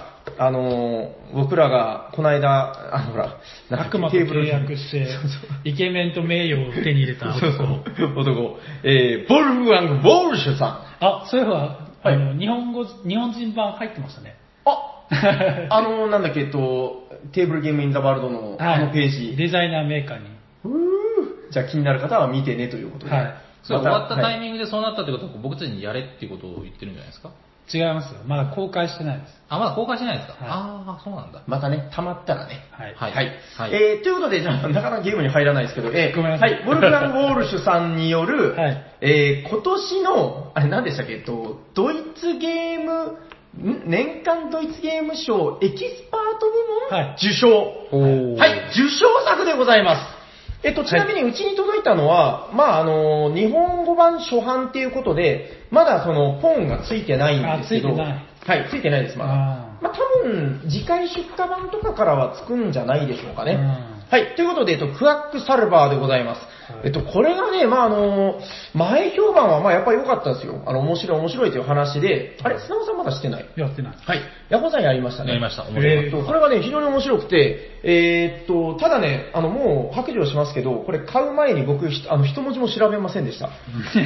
どうせ面白いんでしょと思って。ああ、なるほど、なるほど。はい。で、届きまして、これがね、予想の斜め上で面白かったですね。はい。えはい。じゃあまずか、えーっと、ゲームの概要から参りましょう。あえっとですね、あの、いわゆるバック、バックビルディング系っていうんですけど、はいえっと、あバッグねバッグはいえー自分の手元にですね、各プレイヤー袋を渡されます。あで、この袋の中身が、まあ、タイルなんですね。えー、厚紙のタイル。まあ、ちっちゃい丸いタイルなんですけど、えっと、このタイルが、まあ、スタート時はみんな決まってるんですよ。まあ、これが何枚、これが何枚という感じ。で、えーまあ最初同じ状態から進むんですけども、えっとね、要するにゲーム中により質の良いチップを買い物してう、ん。袋にぶち込んでいく。うん。で、要するにゲームが始まったらこの袋の中から、えー中身を見ずにね、ゴソゴソゴソつってこうランダムでチップをどんどん取り出していくわけなんですけど、うん。これはもうランダムなんですけど、やっぱりこの中に入れてるものの質が良くなっていけば、うん。まあ、引きが良くなっていく。そうですね。っていうことで、まずこのバッグを、このどんどん改良していくゲームであるということ。うん。で、えっと、改良した結果でこれ何をやるのかというと、このね、引いたやつをどんどん自分の手元にある個人ボードに入れていくんですね。うん。えっと、個人ボードがですね、すごく出来のいい、あの、でっかい鍋の絵が描いてるんですけど、うん。この鍋が渦を巻いてます。うんあたかもこの薬を作る過程で混ぜてるようにね。うんで、中心に向かってこう、円を描いて渦巻いているんですけど、うん一番中心にゼロっていうマスがあります。うんで、そこから、まあ、あの、遠心上にこう、1、2、3、4、5、6、7、8、9、10というふうにどんどんどんどんこう、外側に行くにつれて大きくなっていくと。まあ、要するにこのゼロのとこから順番に引いたチップを乗せていく、まあ、1からですけどね、えーゲームなんですよ。で、このゲームでは1っていうチップと2っていうチップと4っていうチップがあって、うん2のチップだと2個先に置けるんですよ。で4っていうチップだと4個先に置けるんですよ。うん要するに数字のでかいやつだとどんどん先に行ける。で、えーラウンドが終わった時点で、なるべく先まで進んでた方が、勝利点もたくさんもらえるし、お買い物に使う評価点っていうのも伸びる。うんで、えーその貯めた評価点でたくさん買い物をしてバッグに入れて、で、えーまた次のラウンドではもっと伸びるようになる。うんまあ、だから拡大再生産ですよね。うんはい。でね、この、まあ、まずこの、どんどんどんどん自分の薬袋が強くなっていくのが実感できる、ここがすごく面白いです。うんで、その伸びれば伸びるほど、たくさんお買い物ができるようになっていく。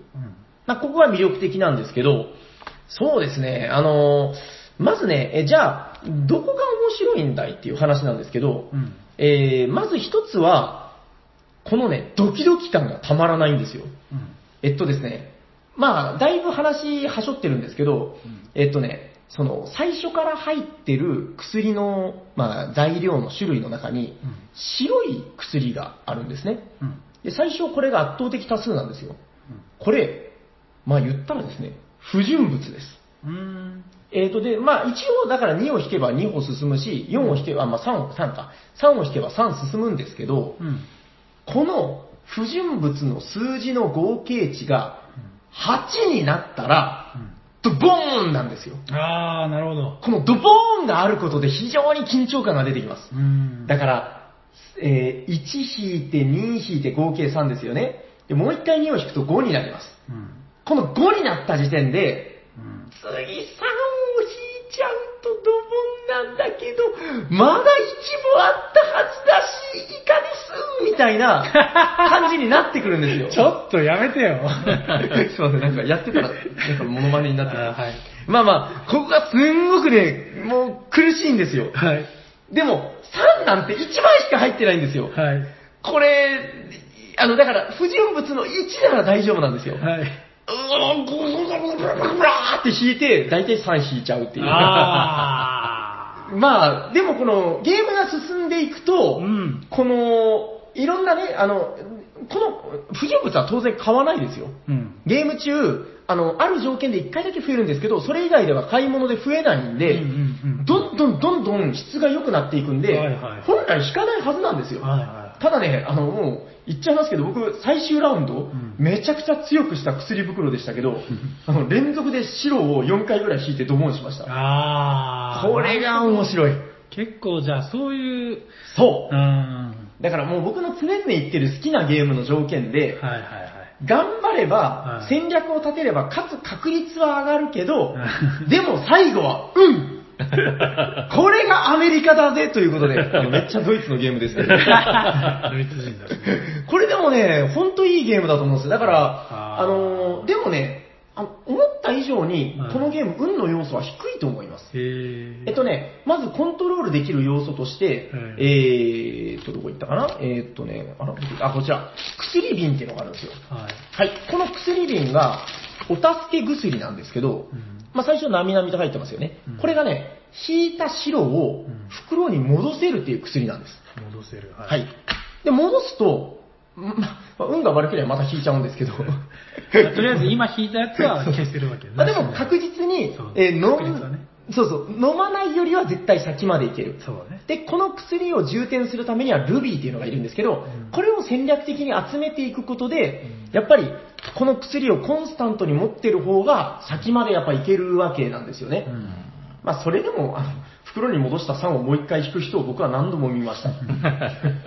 まあまあまあ、そういうコントロール要素がまずあるっていうこと。うんだからまあ、でも最後はもうその、えー白の3を引かないようにお祈りしながら頑張っていく。うんただね、あの、なんだよ、でも運ゲーじゃんっていう人に、これ言っときますけど、あの、もう一つこの運ゲーとは言い切れない部分として、あの、ドボンになったら全てなしかっていうと、そうじゃなくて、もあの、実はね、う、うん。えっと、ゲームのそのラウンド終了、まあ、全員がやめますって言って降りるか、えー、ドボンになって抜けるか、はいはい全員が抜けたらラウンド終了なんですけど、終了処理で、うんそのさっき言ってた、あの、終了時のマスに書いてある勝利点をもらうのと、うんえー評価点っていうのが別で書いてて、評価点で買い物をするのと2つあるんですよね。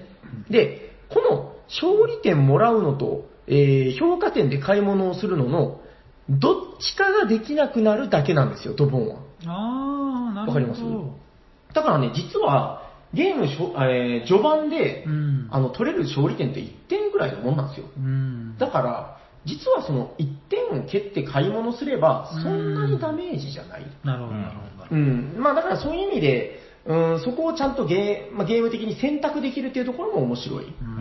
ただやっぱり終終盤にかかってきた時に、うんこの勝利点を一回捨てるのはもう命取りなんですよう。ん。一、回離されると結構逆転できなくなってくるんで、ううん。うんまあその辺も分かってくるともっともっと面白くなるのかなと。うんはい。まあこの辺のなんか運と実力のバランスみたいなのが非常に優れてるのが一つですね。うん。で、もう一つこのゲームのやっぱ、あ欠かせない面白い要素っていうのが、えーっ、とね、バックビルディングのこの主役である薬の材料たちです。はい。このね、材料の一つ一つに特殊効果があるんですよ。うん。えー例えば序盤に出てるやつで言うと、えーそうですね、あの、青いやつ。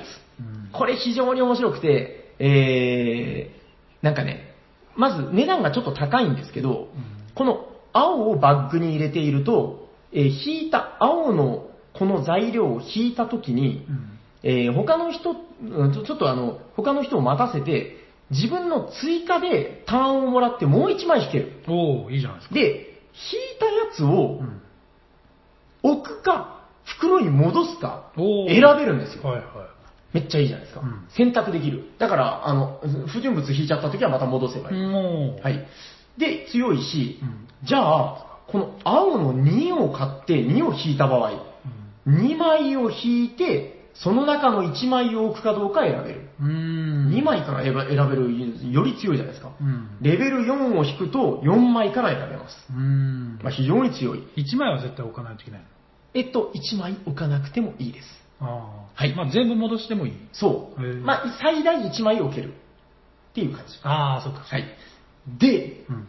この青2で例えば、その2枚の中に青があったとしましょおうお。その青を置くと、さらに追加ターン。おお。それで青を引くとさらに追加タ出たーン。よ青で青で青の青っていうの が、危ない。はい。えー、そうですね。危うく。キングオブまあまあキングオブポップスになりました。 まあまあ、あのー青で、青ができる青です。おー面白いでしょ、青。そうよね。。はいい。で、えーもう一個紹介しておきたいのが、えー赤。あこいつはね、あのー赤単体で引いても別にただの赤なんですけど、ーうん。えー赤を引いた段階でうん、かぼちゃ、まあこれ別の種類のオレンジなんですけど、オレンジのかぼちゃがすでに鍋の中に2枚入ってたら、うんあまあ1枚か2枚。そしたら、この赤のやつが書いてる数字プラス1進める。ああ。だから、と通常の効果よりもより先の評価まで進めるんですよ。うん。で、3個かぼちゃが入ってたら追加で 2, 個2個進めますう。んだからこれね、安い値段で通常以上の効果を得るってことで、うんこれ初回プレイの時に斉藤さんはこれ使ってたけど、これが強かったですね。うん最後やっぱこれで負けましたね。へうえ。ん、これだから面白い。だからまあそういうことで、あの、これあるだけでも結構いろんなコンボが考えれるじゃないですか。うん。赤とかぼちゃを、まあ、赤がキノコなんですけど、赤とかぼちゃを、まあ、適量ずつ入れていく、んでそこに例えば青があったら、あの青は要するに出すタイミングをコントロールできるんで、うん。赤って最初に出ても意味ないんですようん。だからそうですね。かぼちゃかぼちゃからのう赤ん。にするためには通常なら運に任せるしかないんだけどこの青を入れることでコントロールが出てくるうん。この辺がすごく好みなんですよなるほうん、だから、なんか結構、うーん、あのね、だから今回のこの、えー、ホットゲームにこいつを選んだ理由なんですけど、ど。うん。あの、ドミニオン好きな人好きだと思なるほど。う。うん。あの、ドミニオンって実は、あの、ほら、デッキビルディングしていきますけど、うん手札の5枚は運なんですよね。うん。で、あの、よくあるじゃないですか、あ の、あ、今これ来てもクソみたいな。はいはいはい。うん、だから、あの感じが分かってれば、うんあの、意外とそこら辺の運をコントロールする感じっていうのが、まあ、好きな方には刺さるのかなと。うんう。うんん。だからまあ、クラックサルバー、なんか結構運ゲーだっていう言葉聞くんですけど、違うよと。まあそのまあそうだけど、あの、この運をコントロールするっていう部分に魅力を感じれるなら、うん。まあ、最後は運です。うん。でもやっぱり、勝つときは勝つべくして勝つんで、はいはいはいうん多分ね、まぐれで1位にはなれないと思います。なるほど。ちゃんとみんながこう、しっかりやってた時にはう。ん。うん、だからまあそういう意味で、でもやっぱりその育っていく感が面白いっていうのもあるんで、うん初回の人も多分楽しく楽しめるし、はいはい。ただね、あの、この間ちょっと心配だったのは、あの、その日すんごい風邪気味だった女性が、うわうわうわうわうわってずっと咳込みながらこれプレイして て、あなたに薬が必要ですね、みたい な。その人が、1ラウンド目、白しか引かなくて、え2ラウンド目も白しか引かなくてー、、え毎回ドボンするんですよ。ああのあ。だから多分病気の人はクワックサルバーやっちゃダメ です。はい、ということで、えー今回ご紹介したのは、あ、えーちょっといいですかごめんなさい。はいはい。今、なんすかなんすか8以上の白って言ったじゃないですか。はいはいこれ、ボード見たらどう見ても7以上、ーいや、7より7を大きい。超えたらですね。あ、7を超えたらそうそう、8以イ上。コールがついてないってことああ、イコールついてないですね。ね。ああ、ごめんなさ。はいいはい、クワックサルバーでしたけど、どうでしたヤコウさん。はい、すいま せん。えーえっと、これ、あの、要はその、もう僕先最初初心者プレイしたんですけど、はいはいはいやっぱ最後までちゃんと、そそういう評価点の、なんかうん35のとこ、あ、行ったらしいですね、あ振り切り。はいけなかったんですよ。あ、行かなかったのいけギリギリいけなかったんですレよ。ンちゃんが行ったっすよ。あ、レンちゃんはいけたんですけど、僕はいけなくて、まあまあ二人とも初プレイで、でもその、んうんうん全然いけて、はいはいで、さっき言った通り、はい。あと、1引けば、もう最高点にいけたんですけど、はいはいはい。もう、で、最後袋の中見たんですよ。だから3が1枚、1が8枚みたいな。はい全然引けたやん、みたいな。はいはいはいはい。でそれが、まあ面白かったなとうんうんうんはいはいそう、これルール的に袋の中身を見ちゃダメっていうのがあって、そうですね。もうだからね、引くときはもう神に祈るような気持ちで引くんですよね。あと、あとね、あの、ヤコウさんが話してくれてる間にちょっと見直してて、あの、魅力もう何個か思い出したんですけど、あの、これね、やっぱ対象を取っただけあって、すごくあの、なんて言うんだろう、気遣いができてるゲームなんですよ。ええまず気遣いその1として、あの、負けてる人に対する救済措置がすごく気遣い。うん。えっと、おネズミちゃんっていうのがいて、あのなんかね、星ネズミトークンっていうのがあるんですよ。うんで、これは何かっていうと、あのね、勝利点トラック上で、トップの人とどんだけ差がついてるかで、うん。ネズミトークンっていうのを使えるんですようん。これどういうことかっていうと、勝利点で例えばすんげえ負けてたとしてうん、トップの人との間に、あの、勝利点トラックにネズミの尻尾がいっぱい書いてるんですけどう、ん。勝えトップの人との間にネズミの尻尾が何本あるかをまず見ます。うん。で、例えばじゃあネズミの尻尾が4本あったら、自分だけ、その、えっとね、スタート位置から4個進んだ場所からスタートできる。えみたいな救済措置が得られるんですよー。。おうまあ、これがだからね、あのトップの人以外は得れる可能性があって、うん。だから差がついてなかったら、ほら、尻尾が入ってない時もあるんですよう。ん。うん。この辺のなんかちょっとアナログな、こう、救済措置っていうんですかね。うん、これが入ってるっていうのも、まず、あの、すごいいいなっていうのが一つ。うんうんうん。で、もう一つはですね、え、なんだったかなもう一つなんかは考えようと、あれ考えたけど、なんか忘れました。えっと、なんかすげえいいところがあるんですよ。なんだったっけあ、そうそう、拡張性、リプレイ性です。うん。あのね、さっき説明した、うん。あのほら、あの、薬の効果あるでしょうん。オレンジと黒は固定なんですよ。黒は人数によってちょっと変わりますけど、実はこの赤とかの効果、うん。この、わかりますこの、これ、この下の数字なんだっけこれ、あの、あ、これはコストなんですけど、あ、コストも変わるのかなあ、コスト違いますね。いや、っていうかね、効果が全然違うんですよ。はい。これだからあの、しあセットが、えっと、その効果が書いてるタイルがあるんですけど、うんまあこれが本の形してすごくおしゃれなんですよね。うんで、これがね、左下にしおりが挟んであるんですけど、はまあ、最初はしおりが1枚だけ挟んでいるセット1っていうセットで遊びなさいって書いてるんですよ。うん。で、これが慣れてきたらう、ん。くるっとひっくり返したらセット2になるんですよ。うん。で、そうすると、薬の特殊効果がもうね、全部ガラッと変わるんですよ。うん。で、こうなるともうまたプレイ感が全然違うよと。えーということで、このリプレイ性宇宙。宇宙。はい。宇宙のような広がりを見せる。なるほど。はい。えっと、で、こっちにもね、まだあの、セット3とセット4がありまして、おーえめっちゃ遊べるでしょ。あうんあ、確かに。はい。ということで、あの、まあ、今日はクロートばっかりだから、セット3で遊んじゃうみたいな。うん。まあ、そういう部分でも、まあ、なんか隙がないですよね。なるほどね。うん、まあだからあの、斎藤さんもね、これあの、実は買ってないって言ってましたけど、うんもう多分ね、あの、ほどなく買ってると思います。ああ。これはさすがですね、みたいな感じで言ってました。ううんん。。まあいろんな意味であの、なんかどんな人が遊んでもちゃんと楽しめるようになんか準備してくれてる。うん。で、なんかあの、エキスパート賞を取ってますけど、 どなたかおっしゃってたけど、これアズールより簡単じゃねみたいな。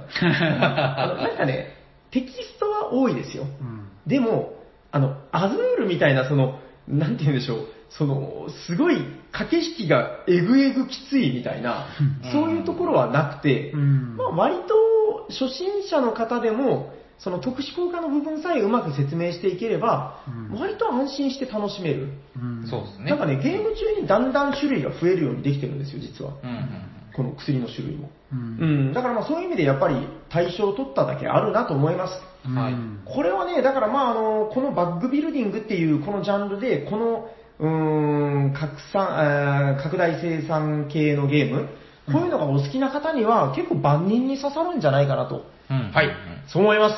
はいえー、本日ご紹介したホットゲームは、うん。クワックサルバー、完全なものなんでございました。ははい。